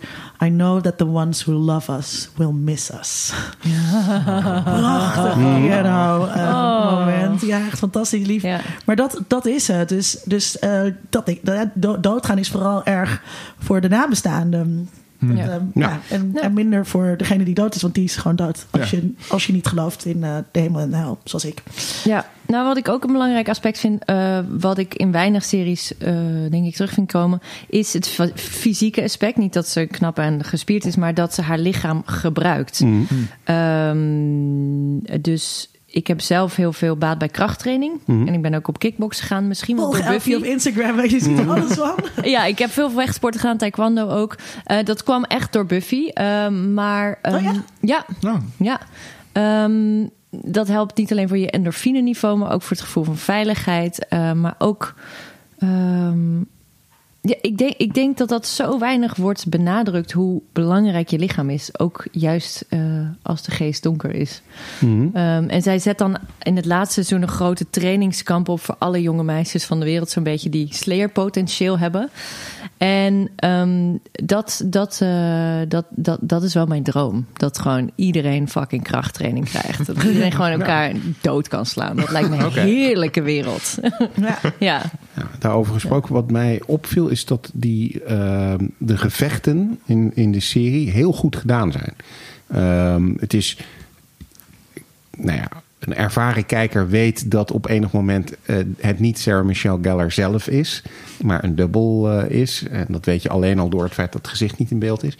Maar het, het is geen moment, bij mij in ieder geval, dat het je stoort of dat je denkt: oh, dit klopt niet. We hebben daar een hele goede stuntdubbel voor, voor gekozen. En het zijn ook hele goede gevechten. Het is niet alleen maar een beetje.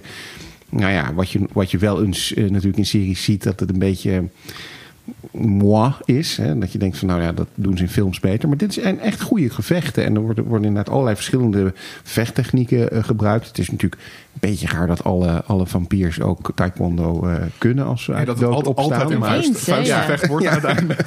Ja. maar, en het is inderdaad soms wel vreemd dat ik denk van... nou, je had volgens mij nu al zes keer hem met een steek door het hart kunnen ste- eh, steken... maar dat ge- gebeurt dan niet. Maar goed, dat, dat levert dan wel leuke gevechten op. Maar dat, ik vind dus eh, ehm, sowieso, eh, dat wil ik nog zeggen, het is natuurlijk fantastisch hoe, eh, eh, hoe het eindigt. Sorry, eh, ga ik dat, Spoilers, spoilers. Oh nee. Spoileren. dat, dat dus inderdaad niet meer één chosen one er is. eh, maar dat alle meisjes eh, dat, dat kunnen worden. Dus er zit echt een girl power van heb ik jou daar eh, in. Dat hebben ze ook heel leuk gedaan. En eh, dat, dat het ellendige Sunnydale gewoon stopt. en ehm, dat Helmond, is toch? dus ook de Helmond, ja. En, en, en dus er zat heel veel closure in het einde, wat ik heel prettig vind. We hebben wel eens aflevering gemaakt over serie-eindes. Dat het vaak open blijft staan. En in Buffy is dat niet zo. Daarom vind ik het ook heel erg dat ze dus een Buffy, een Buffy reboot eh, Ja. willen doen. Want het was Ja. gewoon klaar en dan moet je het klaar laten. Het is maar de vraag of die hier gaat komen trouwens. Ja, maar jij zei zelf beetje- net, je moet een spin-off hebben van een succesvolle serie voor het geld. Dus Ja. dan zou het ook zonde zijn als ze hier het geld laten Ja, liggen. en, Ja. en er zijn natuurlijk op, eh, in de comics voor echte Buffy eh, eh, eh, fans zijn er nog geloof ik eh 8, 9, 10. eh, se- hè, dus het het eindigt met seizoen 7, maar volgens mij is seizoen 8, 9 en 10 ook nog in comics gemaakt. Dus ja, en volgens mij heeft Whedon die ook verhalen nog meegeschreven daar Ja, ook. ja. Ja. En een ander ding wat ik wil zeggen, ehm, is dat er wordt dus heel erg gebruikt van de verschillende talenten van de Scoobies. Dus ook als Ja. je niet zo goed in vechten bent, dan ben je dus heel goed met boeken en computers. En ehm, eh, dus, dus eh, je hoeft niet per se, je hoeft niet per se dat te kunnen. Je, je- hebt andere manieren om badass te zijn. Precies, ja. ja. Ja. Klopt. Ehm, waar ik het ook nog wel over wilde hebben is, en dat is volgens mij wel een dingetje waar Linda heel vaak op terugkomt. Oh jee. Ehm, we zitten nu in een moment waar heel erg gevierd wordt dat Disney eh, vrouwelijke superhelden maakt en zo. Ja. En hoe, hoe uniek dat is. Ehm, Leugens. leugens, Ja. zegt Linda. Ja, die Ja. zijn er al lang. Ja, Ja. dus het, het is. ehm, eh, de jaren negentig waren het tijdperk eh, voor eh, girl power en voor feministische of. Eh, Postfeministische helden in, eh, in populaire cultuur. eh, waar Buffy denk ik ultiem voorbeeld van is. Je noemde ook al Xena Warrior Princess. Eh, maar er waren natuurlijk ook andere dingen. Je had ook Charmed op televisie. Je had natuurlijk in populaire muziek gebeurde er van alles. Je had supermodellen op de runway. Die ook in één keer allemaal zakenvrouwen waren. En niet alleen maar mooie koppies. Dus er was ontzettend veel representatie van sterke vrouwen overal. En het erg is dus dat we dat eigenlijk een beetje zijn vergeten. Dat dat er was. Dat dat er was. En dat ze dan elke en zeggen: Oh, dit is de bevrijding van. Ja, wat knap zegt dat er nu Wonder Woman eh, Ja. gemaakt is. Wat, wat, wat, heel, wat heel onzinnig is om te zeggen. En er wordt altijd gezegd: populaire cultuur heeft eigenlijk geen geschiedenis. Dat zou je niet zeggen als je hier in Sydney's huis bent. Ja. eh, eh, waar het vol staat met boeken. Maar zulke dingen worden ook gemakkelijk vergeten. Om, om dus vervolgens weer ehm, tot iets nieuws uitgeroepen te kunnen worden. Om daar, om daar mensen mee naar eh, de bioscoop of eh, naar je streamingdienst te trekken. En voor mij is het dus interessant om te bedenken hoe heeft het kunnen gebeuren ook dat het weer inzakte. En het maakt mij dus ook, en ik ben natuurlijk ook een oude vrouw, ehm, eh, maar het maakt mij dus ook heel sceptisch over de toekomst. Ehm, eh, dat het nu dus al gevierd wordt, maar ja, het kan dus weer van ons afgepakt eh, Worden. worden. Ja, en zover, zover zijn we er nu, denk ik. eh, nog niet. Er- En het was ja. inderdaad wel eh, vooruitstrevend. Ehm, op een gegeven moment, als Buffy eh, dood is, ehm, dan hebben we Dawn, die, eh, ja, die ergens naartoe moet natuurlijk. Ja, ze heeft dan officieel nog wel een vader, maar die zien we eigenlijk nooit. Dat is het kleine zusje dan. Het kleine Ja. zusje, Dawn. Ehm, en wat er dan gebeurt, is dat zij in haar huis blijft wonen. En dat eh, Willow en haar vriendin, waarvan ik de naam steeds vergeet. eh, Tara. Tara, inderdaad. eh, die, die gaan in dat huis wonen. Die worden eigenlijk een soort van haar ouders. Wat natuurlijk. Ja, eh, nou ja, als je het tegenwoordig zou doen, waarschijnlijk eh, krijg je dan een million moms achter je aan. Ehm, maar dat zat dus wel al gewoon in de serie. Dus een lesbisch Maar, maar was er stel. destijds geen backlash daartegen in de jaren negentig? Nee, nul. Nee? Nee. Nee. Oh. Ja, en later, Oh. later gaat eh, Tara dan eh, eh, dus die ga- gaat weg. En dan is Buffy weer terug. Maar dan nog steeds heb je dus een huis waar twee vrouwen, weliswaar vriendinnen, niet, niet hè, Buffy en Willow, een meisje opvoeden. Gewoon, dat hele, eh, die hele vaderfiguur is niet nodig. Hè? Want Giles is dan inmiddels ook eh, uit beeld eh, verdwenen. Wat, Je had ook ehm, in die tijd eh, een Party of Five. ja, Eh, en dat gaat over vijf kinderen. En, en de ouders zijn dus ook overleden. Eh, en eh, zij gaan voor elkaar zorgen. Dus je hebt de broer, die is al... eh, die is meerderjarig, maar en die is ook best wel afwezig. Maar het is dus helemaal niet zo, het is helemaal niet zo gek. Full House was ook een samengesteld gezin. Ja, ja. Onduidelijk wie nou de vader was en de moeder. Geen idee. Nog steeds, Nog steeds niet. Nee. ja. En En dus, dus, gewoon heel gezellig. dus dat Ja. soort dingen... ehm, zijn er wel, waren er ook. Ja, ik heb daar wel eens eh, ruzie over gemaakt met eh Dan Hester Forrest. dat, eh er zijn allerlei Disney-sprookjes. En die kan je, ook, je kan ze ook als heel progressief lezen. Ja. Omdat daar dus ook allemaal eh, afwezige vaders, afwezige moeders zijn. Hè? Of Don- denk aan Donald Duck, die ook zijn neefjes opvoedt. Eh, en, en dat vindt iedereen eh, heel gewoon. Ja. ja. Het is Ja, grappig en dat hij daarbij geen onderbroek aan heeft. om even terug te grijpen op de eh, geschiedenis van de vampierfilm. Mhm. In 1943, tweede deel van Dracula, The Return of the Vampire, ehm, is de, de vampierdoder een vrouw. Die eh, niet alleen eh, heel rijk is, maar ook nog een topwetenschapper en psycholoog. Die, de, die een eh, weerwolf ehm, in psychotherapie tot mens weer weet te keren. Eh, en uiteindelijk de vampier vermoord. Ehm, wel met kracht van het geloof natuurlijk. Maar toch, het was ja, een vrouw en dat was gewoon heel normaal. In 43 was dat. 43, Ja. ja. Want ik weet dus wel dat er ehm, in de jaren 20 en 30, eh, toen vrouwen net eh, het kiesrecht en toegang tot hoger onderwijs hadden verworven, had je heel erg een beeld van de career woman. Eh, terwijl toen helemaal niet zo heel veel vrouwen gingen werken. Maar dat was wel echt een soort plaatje van: oké, eh, we, hebben nu, we hebben dat nu bereikt. Hè? We hebben nu we kunnen gaan rechten. We kunnen nu al Ja. die dingen gaan doen. En ook dat is later weer ingezakt. En dan met name na de Tweede Wereldoorlog.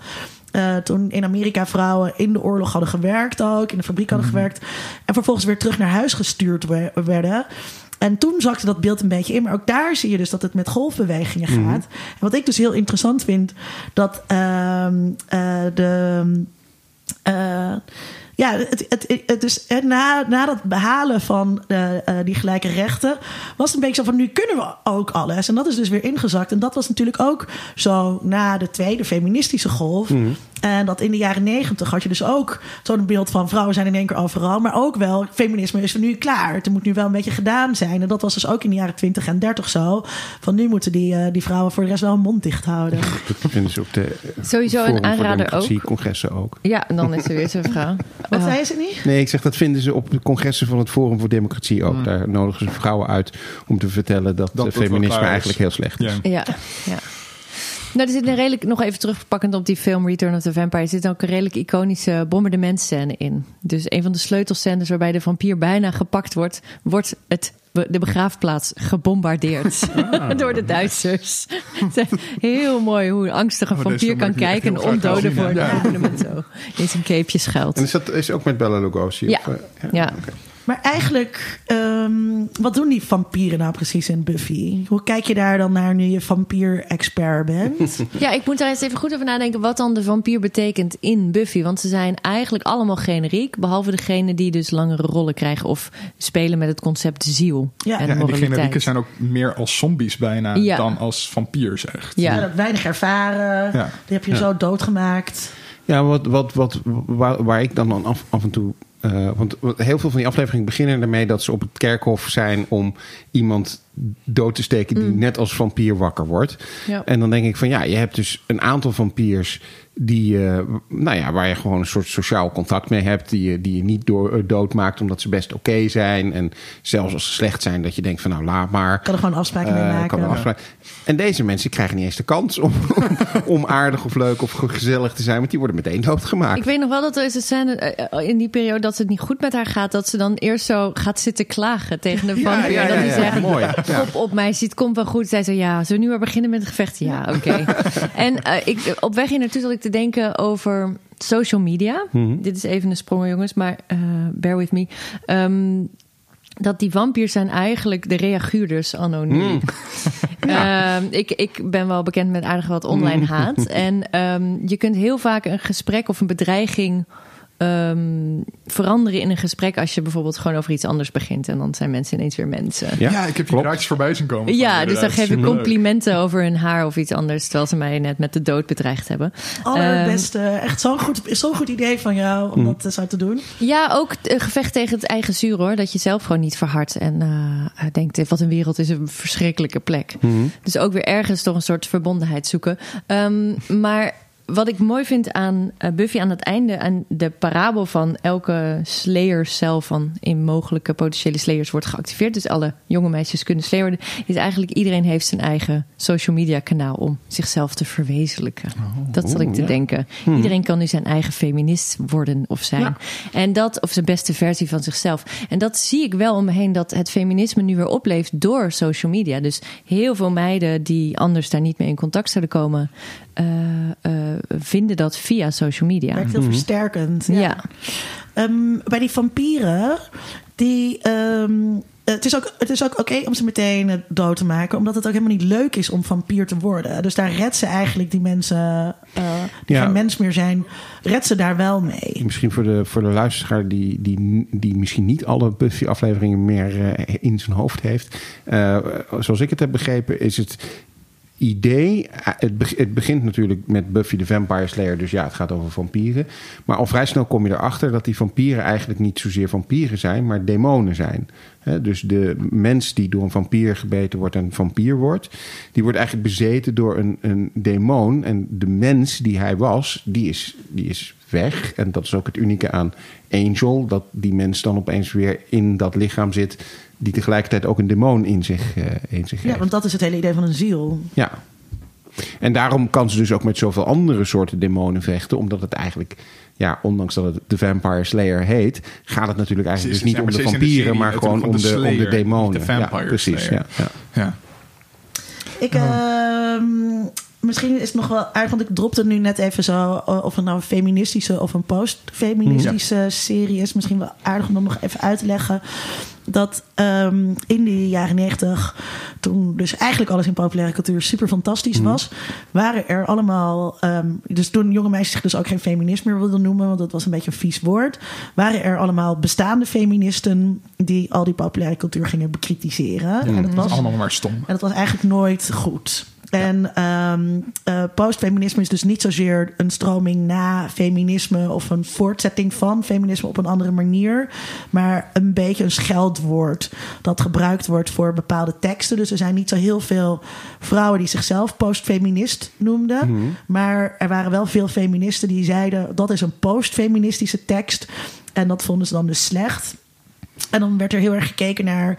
Het is eigenlijk allemaal te commercieel. Het gaat te zeer nog steeds over blonde witte meisjes als schoonheidsideaal. Wat nergens ter discussie eh, wordt gesteld.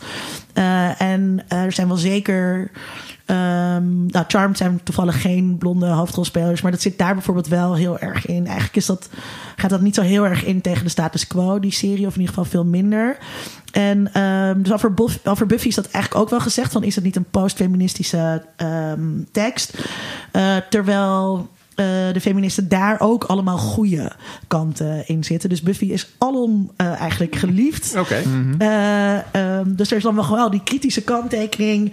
eh, dat het ook nog steeds heel erg een, een kweeste is naar heteroseksuele monogame liefde.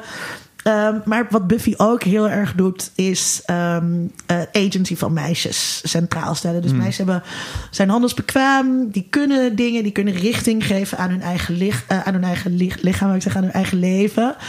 Eh, wat misschien een beetje strijdig lijkt met dat idee van de Chosen One. Hè? Is de Chosen One, heeft ze niet zelf voor gekozen.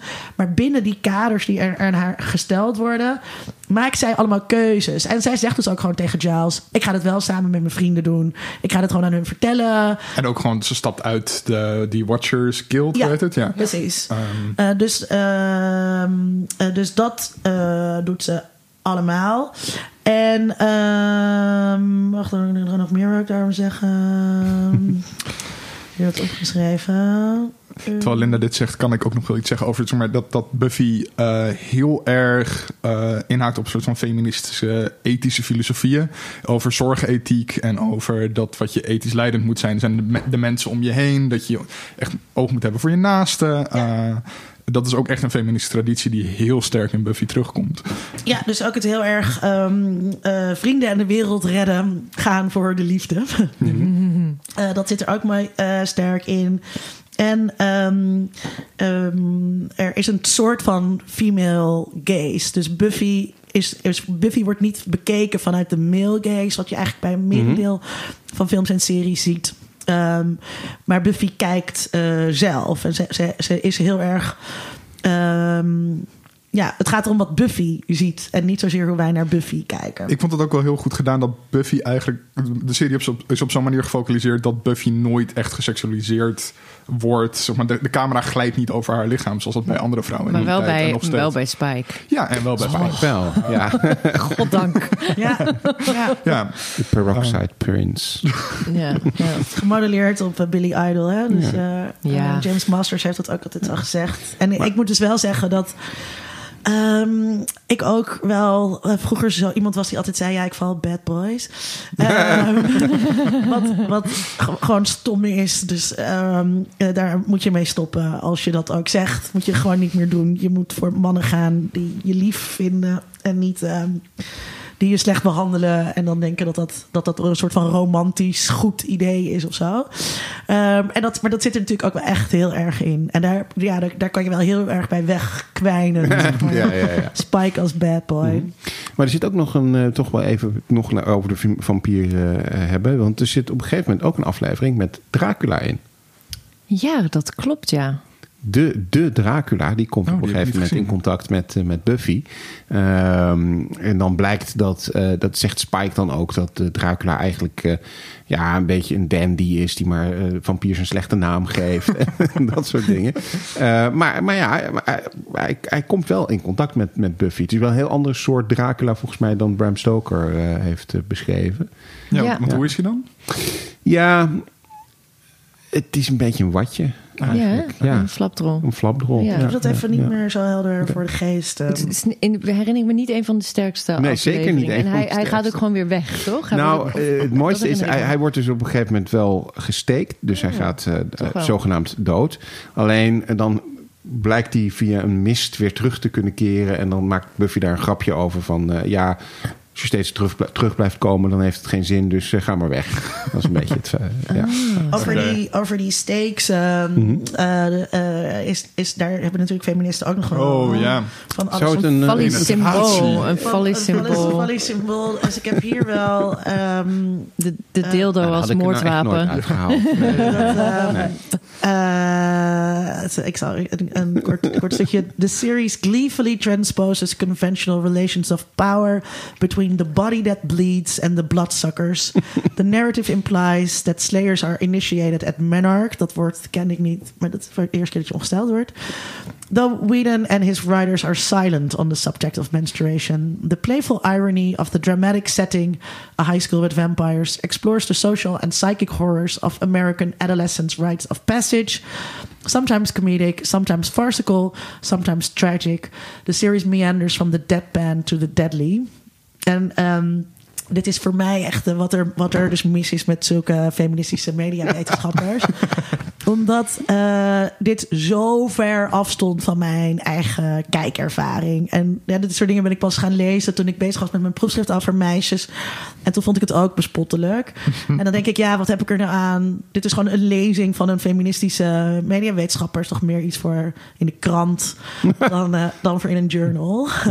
Eh, dus ik kom ook echt aan een hele andere aanvliegroute. Want wat er dus heel weinig is, is receptieonderzoek naar Buffy. Dus hoe hebben meisjes hier Ja. nou naar gekeken? Wat hebben zij hiermee gedaan? Dus die vraag die jij aan het begin stelde van... Wat wij hier nu vandaag doen. Zeg Wat maar. we hier, wat we, en Ja. ik vind dat dus sowieso veel interessanter dan die, dan die focus eh, op de tekst. Mhm. En dat Ja. is er gewoon eigenlijk bijna niet.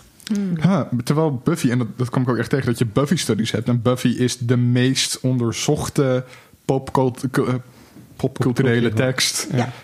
Ooit. Ja, Gewoon geen enkel ander popcultuurding is zoveel bestudeerd. Ja, omdat en je dit dus- doen ze dus gewoon niet. omdat je dus heel goed eh, naar die tekst kan gaan kijken. En dan kan je dus daar van alles eh, uithalen. Ja. En Het is heel ambigu. Ja. Maar het is heel ambigu. Ja, en juist die ambiguïteit. Daar kan je als, als cultuurwetenschap natuurlijk lekker op losgaan. Ja. Dat is heerlijk. Ja, en je hoeft dus nooit je ivoren toren uit. Ja. Of achter je tv vandaan. Ja, Ik, ik, ik had nog wel wat, wat titels gevonden. En, en niet dat het iets betekent of zo, maar gewoon, ik wil dus gewoon voorlezen, want ze zijn zo mooi. Uh, Between Heaven and Hell's Multidimensional Cosmology in Kant and Buffy the Vampire Slayer. En Feminism and the Ethics of Violence by Buffy Kicks Ass. Ja. Eh, gewoon dat soort artikels kom je gewoon alleen maar tegen. Um, en het heeft volgens mij inderdaad vrij weinig te maken met hoe mensen daadwerkelijk die serie ervaren. Want niemand kijkt naar Buffy en denkt, oh ja, Kant. Ja, Ja, dat, dat is echt wat ik hier nu bij, bij, bij mee. ja. Oh, en, ehm, de meeste vampieren in eh, de films ehm, zijn eigenlijk altijd mannen, toch? Ja, en Ja. eh, de vrouwen worden gebeten. Dus Ja. Zelfs in, eh, ik geloof, is het, ja, in The Return of the Vampire is het zo erg dat ehm, er is zo'n homofobie heerst er in die eerste generatie eh, vampiers dat er moet een man gebeten worden en dan ehm, bezweert hij een vrouw zodat zij hem bijt, zodat de vampier hem maar zelf maar niet hoeft te bijten. Oh, oké. Super awkward. Ja, dus ja, de, de man wordt of tot slaaf gemaakt, of gek gemaakt, of gewoon vermoord, maar Mhm. niet leeggezogen. Nee, precies. Want, en dat gebeurt in Buffy eh, wel. Want Ja. er zitten heel veel vrouwelijke eh, vampiers in. Die ook Ja. heel gemeen en Ja. naar. Ze zijn heet veel gevaarlijker dan de mannen. Hoe heet die ene ook alweer? die Drusilla? altijd, eh, ja, Drusilla. Oh, haar Drusilla accent was- is zo vreselijk. Ja, ja. Ja, die was gestoord. Dus ja, Ja. die kon alles doen. Ja, Zelfs binnen het demonische was zij nog, Nog gestoord. nog gestoord. Ja, maar dat had dan ook weer zo'n zo'n achtergrond in dat ze dan gemarteld was Ja. en helemaal te gronden gericht was. En dat verklaart haar gekte dan. En- ja. Ja. en dat zit trouwens ook in eh, True Blood, wat natuurlijk ook een fantastische vampieren Vampierenserie. Serie ja, serie is. Buffy ook van A tot Z gekeken. Ja. En misschien is ook een van de dingen eh, die Buffy zo sterk maakt, is dat Buffy dus niet de hele tijd maar goed is. Ja. Nee, dat klopt. Nee, er zijn ook afleveringen waarbij ze gewoon echt een heel on- onaangenaam Ja. persoon is. Een kut tegen de Ja. moeder. Ja, en tegen de vrienden. Ja. En omgekeerd trouwens ook soms wel. Maar ja. Kut tegen de vrienden, ja? Ja, er zijn Ja. wel een paar afleveringen waarin ze inderdaad echt gewoon... eh, eh, ja, zeker tegen Willow eh, een aantal keren echt dat je denkt van... nou, dat kan wel iets aardiger. Oh ja. En gewoon heel ja. dismissive en afstandelijk. En Ja. gewoon puur omdat ze dan met haar eigen issues En zitten. vooral ze in projecteert de- ze dan op de rest. Ja, en vooral als ze op een gegeven moment met... met volgens mij, ik probeer me nu goed te herinneren... maar volgens mij vooral als ze met Angel op een gegeven moment... eh, helemaal in de wolken is... dan heeft ze eigenlijk geen oog meer voor wat haar vrienden nog vinden Ja, en nou, denken. iedereen die wel eens bevriend is geweest met een hetero meisje weet ook dat dat gebeurt. En dat Ja. als ze dan een relatie krijgen, dan zie je ze even een tijdje niet meer. Nee, ze zijn ze even verdwenen. Ja. Ja. Ik vind dat trouwens nog wel, dat wil ik nog wel even opmerken, dat ehm, eh, ik het heel jammer, dus ehm, eh, er wordt sowieso heel interessant met seksualiteit omgaan, maar het is heel jammer, vond ik, dat Willow dus uiteindelijk lesbisch eh, is eh, en niet als bi eh benoemd Oh, ja. wordt. Ja, want ze heeft daarvoor een jongetje. Ja. Eh, een vriendje. Ja. Ja. en ze is, ook, ze is ook een tijdje echt verliefd op Xander. En dan heeft ze natuurlijk met Oz. Seth Green. Oz, Ja, met ja. Oz. En, heet die Seth Weerwolf. Green? Ja, Ja. en, Ja. eh, maar dan komt ze erachter dat ze toch op meisjes valt. En dan is eh, haar verleden blijkbaar vergeten. En, eh, dus ja, dat is- was dan nooit echt of zo. Ja, dat, is, dat is draagt dan bij aan Klopt, dat- onzichtbaarheid van biseksualiteit. Wil ik nog even zeggen, stom. Ja. Nou Ja, ja, nee, dat het, enige, het enige wat je kunt zeggen van een reboot, dat je bijvoorbeeld, als we het hebben over feminisme, dan is eh, Buffy natuurlijk wel een hele witte serie. Ja. Mm. En niet Heel inclusief. Er zit zelfs een ronduit eh gênante ehm, persiflage van een uh, Jamaicaans eh, Ja, dat ken ik. personage. Ja, dat is, Ja. die andere Slayer. Een, een, een zwarte slayer die Dat even komt met een verschrikkelijk Jamaicaans eh, pers- eh, Accent. accent. Die ook wordt eh, nagedaan door Buffy Mhm. en belachelijk gemaakt. Ja. Wat echt nu niet meer zou kunnen. Je weet gewoon. Dus dat is wel interessant om te zien hoe, dat, hoe die dialoog ontzettend snel is gegaan in een decennia Ja, tijd. je, hebt- je hebt ook in seizoen 3 een zwarte vampier zitten die heel over de top, eh, als, als, als soort van bijna een karikatuur van Afro-Amerikaanse eh, Gangster eh, gangster eh, uit de jaren ja. 20, 30 of whatever, Ja. eh, wordt neergezet. Dat ik ook wel zat van, jijks jongens, dit eh, Awkward. is niet heel fijn dit. Nee. Ja, Dus in die zin. Maar dat had ik sowieso. Ik was vroeger gothic en dan ging ik ook naar gothic feestjes. En dat is echt een hele witte aangelegenheid. het zijn inderdaad. gewoon weinig. eh, dus in die zin zou ik dat wel in een reboot terug willen zien. Volgens mij is ook het zouden- idee eh, zou- dat het een zwarte slayer eh, zou zijn. Ja, dat las ik ook. Dat, dus dat ju- juich ik wel toe. En ik eh, zie er ook naar uit dat de eerste panseksuele eh demon eh, Ja, zeker. Ja, zeker onder op de voorgrond komt. Nou ja, en dat dan- heb je in True Blood natuurlijk wel. Heb je ook eh, gay vampires. eh, eh, dus dat wordt daar wel heel erg uitgewikkeld in die serie in True Ja, Blood. maar dat is dus ook wel weer, dat is ook wel weer een trope ehm, over biseksualiteit. Dat als er dan personages biseksueel zijn, of bi zijn, sorry, ik mag niet meer biseksueel zeggen. Als personages bi zijn, dan ehm, we zeggen ook geen homoseksueel. Je zegt ook niet als personage dan homoseksueel. Dat klinkt een beetje raar. Oh, zo. Ja, oké. ik ben er op aan het letten. Ja. Eh, en en eh, eh, eh, dan zijn het dus vaker mensen die heel erg lang leven. Want als je heel lang leeft, dan ga je vanzelf wel van alles proberen. Dan is Dus- Ja, puur gaatje verveeld gaatje. bent en Ja. gaat Ja, experimenteren. er zit ook in, in, in Doctor Who zit ook zo'n eh, zo'n langlevend personage die ook bi is. Eh, dus eh, ja, en dat is dan eigenlijk dus een beetje een vervelende trope. En dat soort B-karakters worden heel vaak heel queer gecode. In hoe ze seks heel veel. gewoon, maar ja. ook, ook niet alleen over seks, maar ook heel fun meestal. Ja. eh, als het mannen zijn. Ja, maar tegelijkertijd Eric, True Blood. Oh, Raag me weg. Oké, we moeten wel echt naar een einde toe gaan werken. We zijn Oh jee. alweer anderhalf uur bezig. Zijn er nog laatste dingen die jullie er echt gezegd willen hebben over? Buffy. Nou, nou, Nu worden we echt voor het... Voor het Ja, voor het blok voor, voor de... Nou, als, als, je, als je gaat beginnen met kijken en je houdt ook van eh, decor, de echt die jaren negentig kledingstijlen. Oh, man. ja. Jongens, ik heb genoten van die blokhakken en van die. maar ook de hele tijd in die club, die muziek de hele tijd. Ja. Dat je echt zo van, oef, oké, ja. Case Choice, hè? Case Choice treedt op in de aflevering. Die maken een cameo. Ja, zeker. Maar dat is, maar dat is dus ook, dat is wel een beetje gek. Eh, en wat je dus heel erg had ook toen wel bij series, ehm, dat eh, ieder- iedereen mag gewoon eigenlijk op alle schoolavonden mogen ze naar, hoe heet het ook weer? Die, The Bronx of de zo? Bronze. de Bronx. Oh ja. Ja, daar mogen ze allemaal heen. En, en, en het is gewoon best wel een soort club. ja. Eh, waar, waar dus ook heel veel getonkt wordt. En ehm, nou, ik, ik had daar niet. Ik had redelijk vrije ouders wat dat betreft. Maar ik mocht niet op dinsdagavond eh, Nee, dat was naar, de de Dorpstraat. Bronx, nee. Dat was toch gewoon voorbehouden aan het weekend. Eh, en Jij alles- woonde ook niet in Helmond. Ik wilde niet op de. Ja. nou ja, nou ja, Zeist. Ik bedoel, als we in Nederland ergens een plek moeten aanwijzen.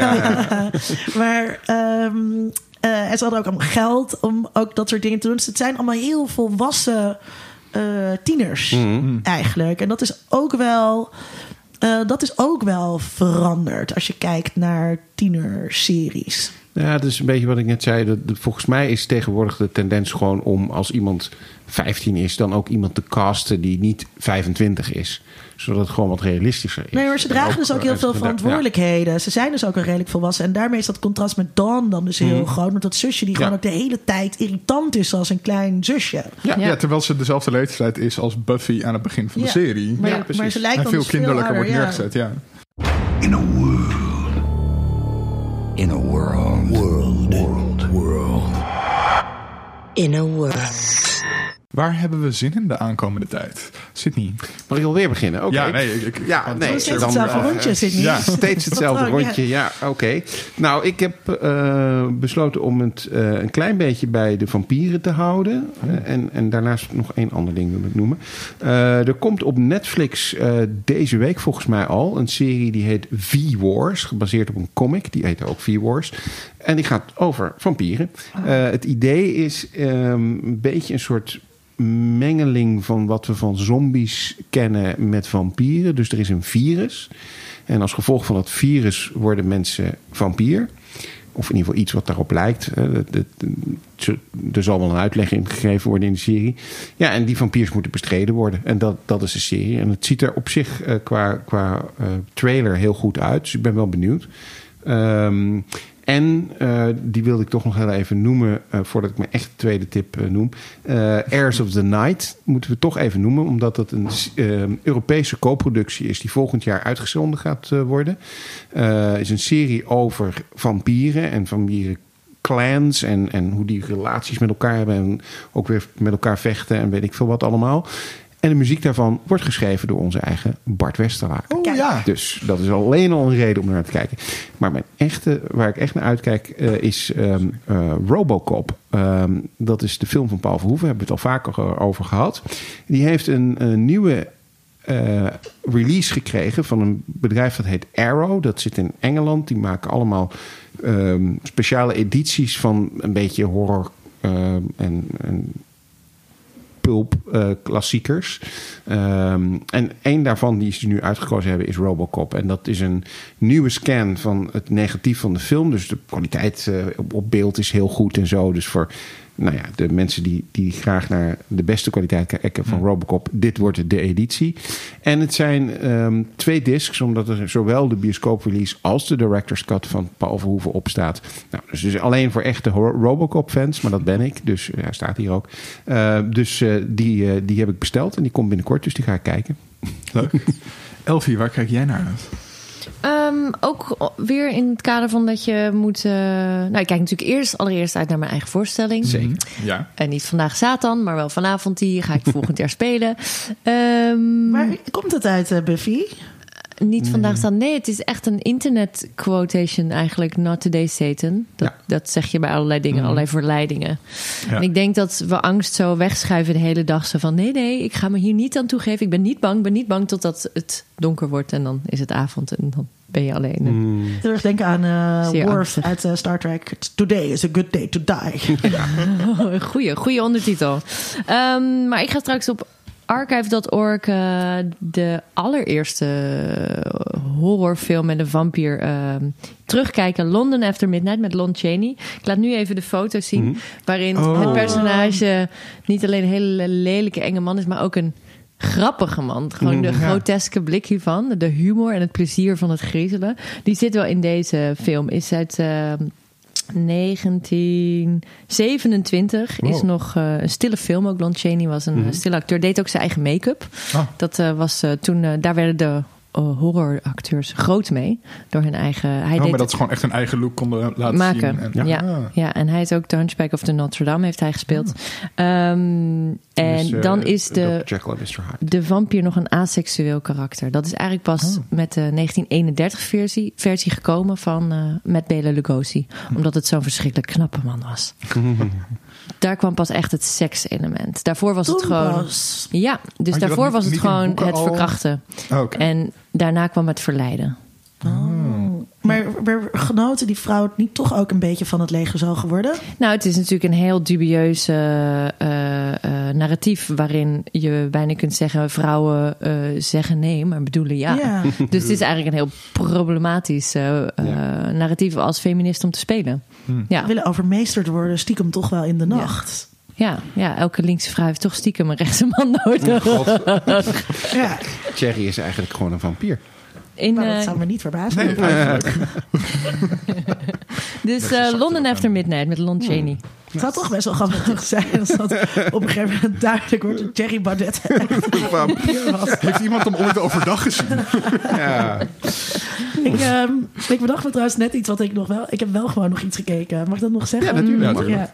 Ehm, ik eh, heb eh nieuwe seizoen Pose eh, Oh ja. Gekeken. Oh, de, zalig. de serie over ballroom. En ehm, waar ook heel erg een horror element in zit. Omdat het nu heel erg gaat over of nou, horror, echte, echte horror.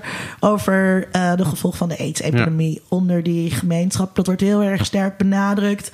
Eh, het is niet droog te houden al bij de eerste aflevering. Eh, heel erg gaat het over hoe heel veel van die mensen uit te zien anoniem stierven, ofwel verstoten door hun familie. Eh, nou ja, niet ofwel, ja, dus verstoten door hun familie. Eh, heel veel mooie jonge mensen die doodgingen, dat heel erg benadrukt. Eh, en ook dit seizoen wordt er weer best wel slecht geacteerd. Eh, en op een gegeven moment eh, valt het, valt dat wel heel erg op. Maar het is ook wel ergens lekker ehm, of zo. Dus het is een, mooi, ehm, een heel mooi tijdsdocument, vind ik het eh, geworden. Ehm, dus dat had ik nog gezien. En ehm, waar ik naar uitkijk, kan ik toch nog een klein beetje pluggen. Al is het heel snel. 6 december, de honderdste van Onder Media Ja. Dat is Yes. aanstaande Komt allen. vrijdag. Komt alle, ook alle luisteraars van Kiki Dingen zijn welkom. Vanaf 7 uur in Sociëteit Sexyland. En om 8 uur beginnen we met de live opname. En daarna eh, is er ook disco, dus je kunt ook later binnenwandelen. ja, lekker feestje. Linda en ik gaan allebei plaatjes draaien ook. Ja, Leuk. Ehm, ik kijk zelf uit naar... ehm, God, nou had ik het net bedacht, maar ben ik het helemaal vergeten. Dat laatste seizoen van Buffy, hè? Wat je nog Ja. moet kijken. Ik had het net. Je Oh ja. dingen ook altijd opschrijven, Tom. Ja, dat weet ik. Maar ik had gewoon zoiets van, oh ja, dat weet ik gewoon wel. Maar ehm, ik kijk heel erg uit naar eh, het herlezen van de Watchmen comic. Nu met de serie eh, zit ik daar weer een beetje in. En heb ik nu het boek weer gekocht. En dat krijg ik binnen aankomende week. Dus ik kijk heel erg uit naar dat weer herlezen. Ik heb hem alleen maar in het Nederlands gelezen ooit.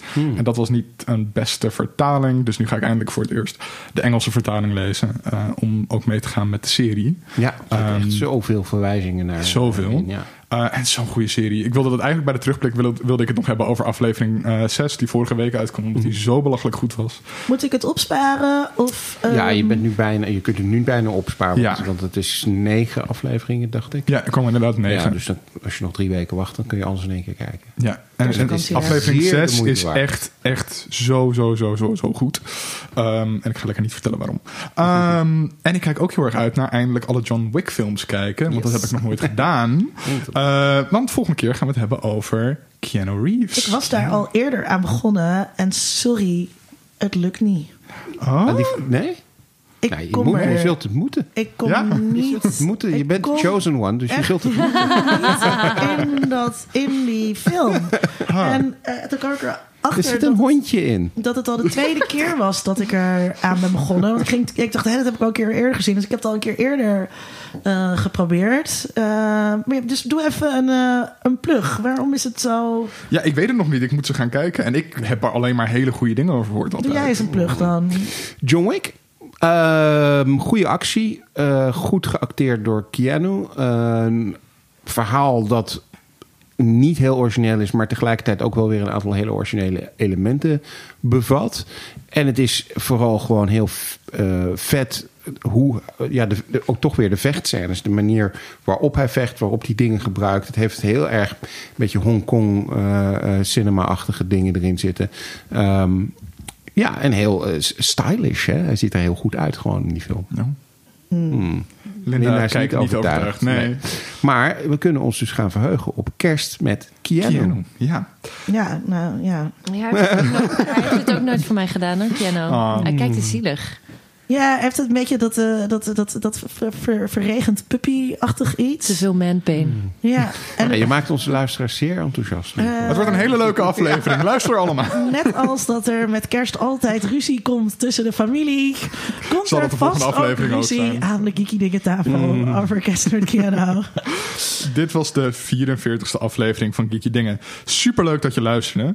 Als je het ook leuk vond, laat dan vooral een recensie achter op iTunes of Facebook. Of vertel het aan een vriend of een collega collega of de persoon die naast je staat te wachten op de bus. Dan kunnen je medegeeks ons ook vinden. Eh, ik wil graag Elvie bedanken dat ze er was. Superleuk dat je er was. Ik vond het heel leuk. Mooi. Dankjewel. Ik bedank ook heel erg mijn medegeeks Sydney en Linda. Wij. Ehm, dankjewel. Eh, volgende keer vieren we dus kerst met Kiano. Dit was Gigi Dingen. Leuk.